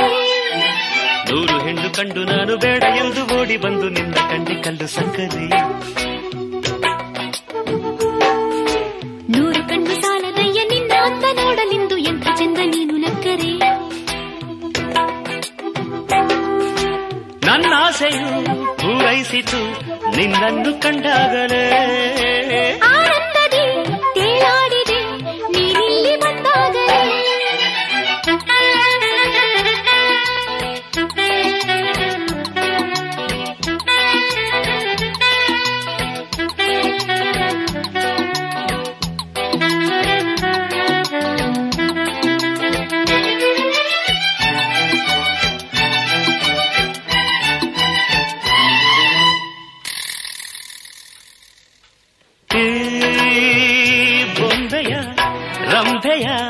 ನಿಂಬೆಯ ಬಣ್ಣದ ಹೆಣ್ಣ ನೋಡುತ್ತ ಕಂಗಡು ಮೋಹ ತುಂಬಲು ಒಲವ ಕವಿತೆ ಬರೆದೆ, ಹಾಡಿ ಹಾಡಿ ನಲಿದೆ.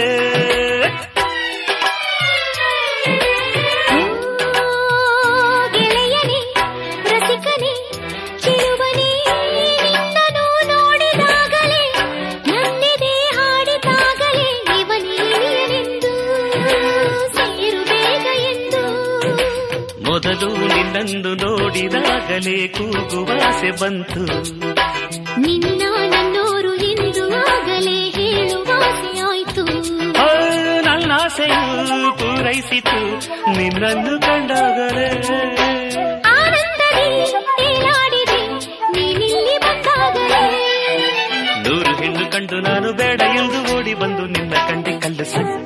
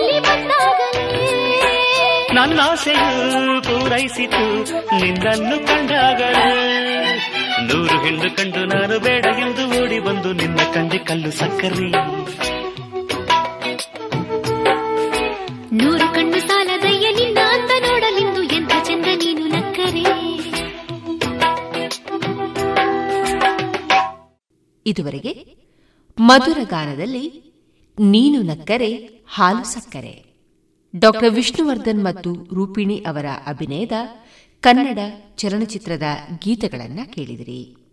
ಈ ಗೀತೆಗಳ ಸಾಹಿತ್ಯ ಹಂಸಲೇಖ.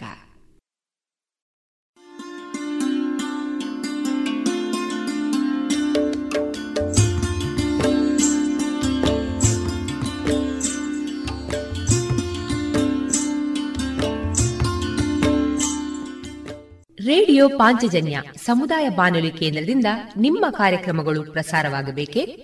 ಹಾಗಿದ್ದರೆ ನಮ್ಮನ್ನು ಸಂಪರ್ಕಿಸಿ. ನಮ್ಮ ದೂರವಾಣಿ ಸಂಖ್ಯೆ ಸೊನ್ನೆ ಎಂಟು ಎರಡು ಐದು ಒಂದು ಎರಡು ಒಂಬತ್ತು ಎಂಟು ನಾಲ್ಕು ಒಂಬತ್ತು ಒಂಬತ್ತು.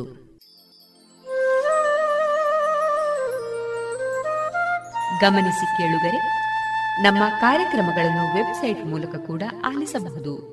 ನಮ್ಮ ವೆಬ್ಸೈಟ್ ವಿಳಾಸ W W W dot radio Panchajanya dot com. ಇಲ್ಲಿ ಆರ್ಕೈವ್ಸ್ನ ಭಾಗಕ್ಕೆ ಹೋಗಿ ಕ್ಲಿಕ್ ಮಾಡಿದರೆ ಹಳೆಯ ಕಾರ್ಯಕ್ರಮಗಳನ್ನು ಕೂಡ ಆಲಿಸಬಹುದು. ಜೊತೆಗೆ ನಮ್ಮ ಪ್ರಸಾರವನ್ನು ಆಪ್ ಮೂಲಕವೂ ಕೇಳಬಹುದು. ಪ್ಲೇಸ್ಟೋರ್ನಲ್ಲಿ ಪಾಂಚಜನ್ಯ ಸರ್ಚ್ ಮಾಡಿ ಡೌನ್ಲೋಡ್ ಮಾಡಿಕೊಂಡು ತಮ್ಮ ಮೊಬೈಲ್ಗಳಿಗೆ ಇನ್ಸ್ಟಾಲ್ ಮಾಡಿದರೆ ರೇಡಿಯೋ ಪ್ರಸಾರದ ಕಾರ್ಯಕ್ರಮವನ್ನು ನೀವು ಆಲಿಸಬಹುದು. ನಮ್ಮ ಪ್ರಸಾರದ ಬಗೆಗೆ ನಿಮ್ಮ ಅಭಿಪ್ರಾಯಗಳನ್ನು ಹಂಚಿಕೊಳ್ಳಲು ನಮ್ಮ ವಿಳಾಸ ರೇಡಿಯೋ ಪಾಂಚಜನ್ಯ ತೊಂಬತ್ತು ಬಿಂದು ಎಂಟು ಎಫ್ಎಂ ಸಮುದಾಯ ಬಾನುಲಿ ಕೇಂದ್ರ, ನೆಹರು ನಗರ, ಪುತ್ತೂರು. ನಮ್ಮ ದೂರವಾಣಿ ಸಂಖ್ಯೆ ಸೊನ್ನೆ ಎಂಟು ಎರಡು ಐದು ಒಂದು ಎರಡು ಒಂಬತ್ತು ಎಂಟು ನಾಲ್ಕು ಒಂಬತ್ತು ಒಂಬತ್ತು. ಇಮೇಲ್ ವಿಳಾಸ radio Panchajanya at Gmail dot com.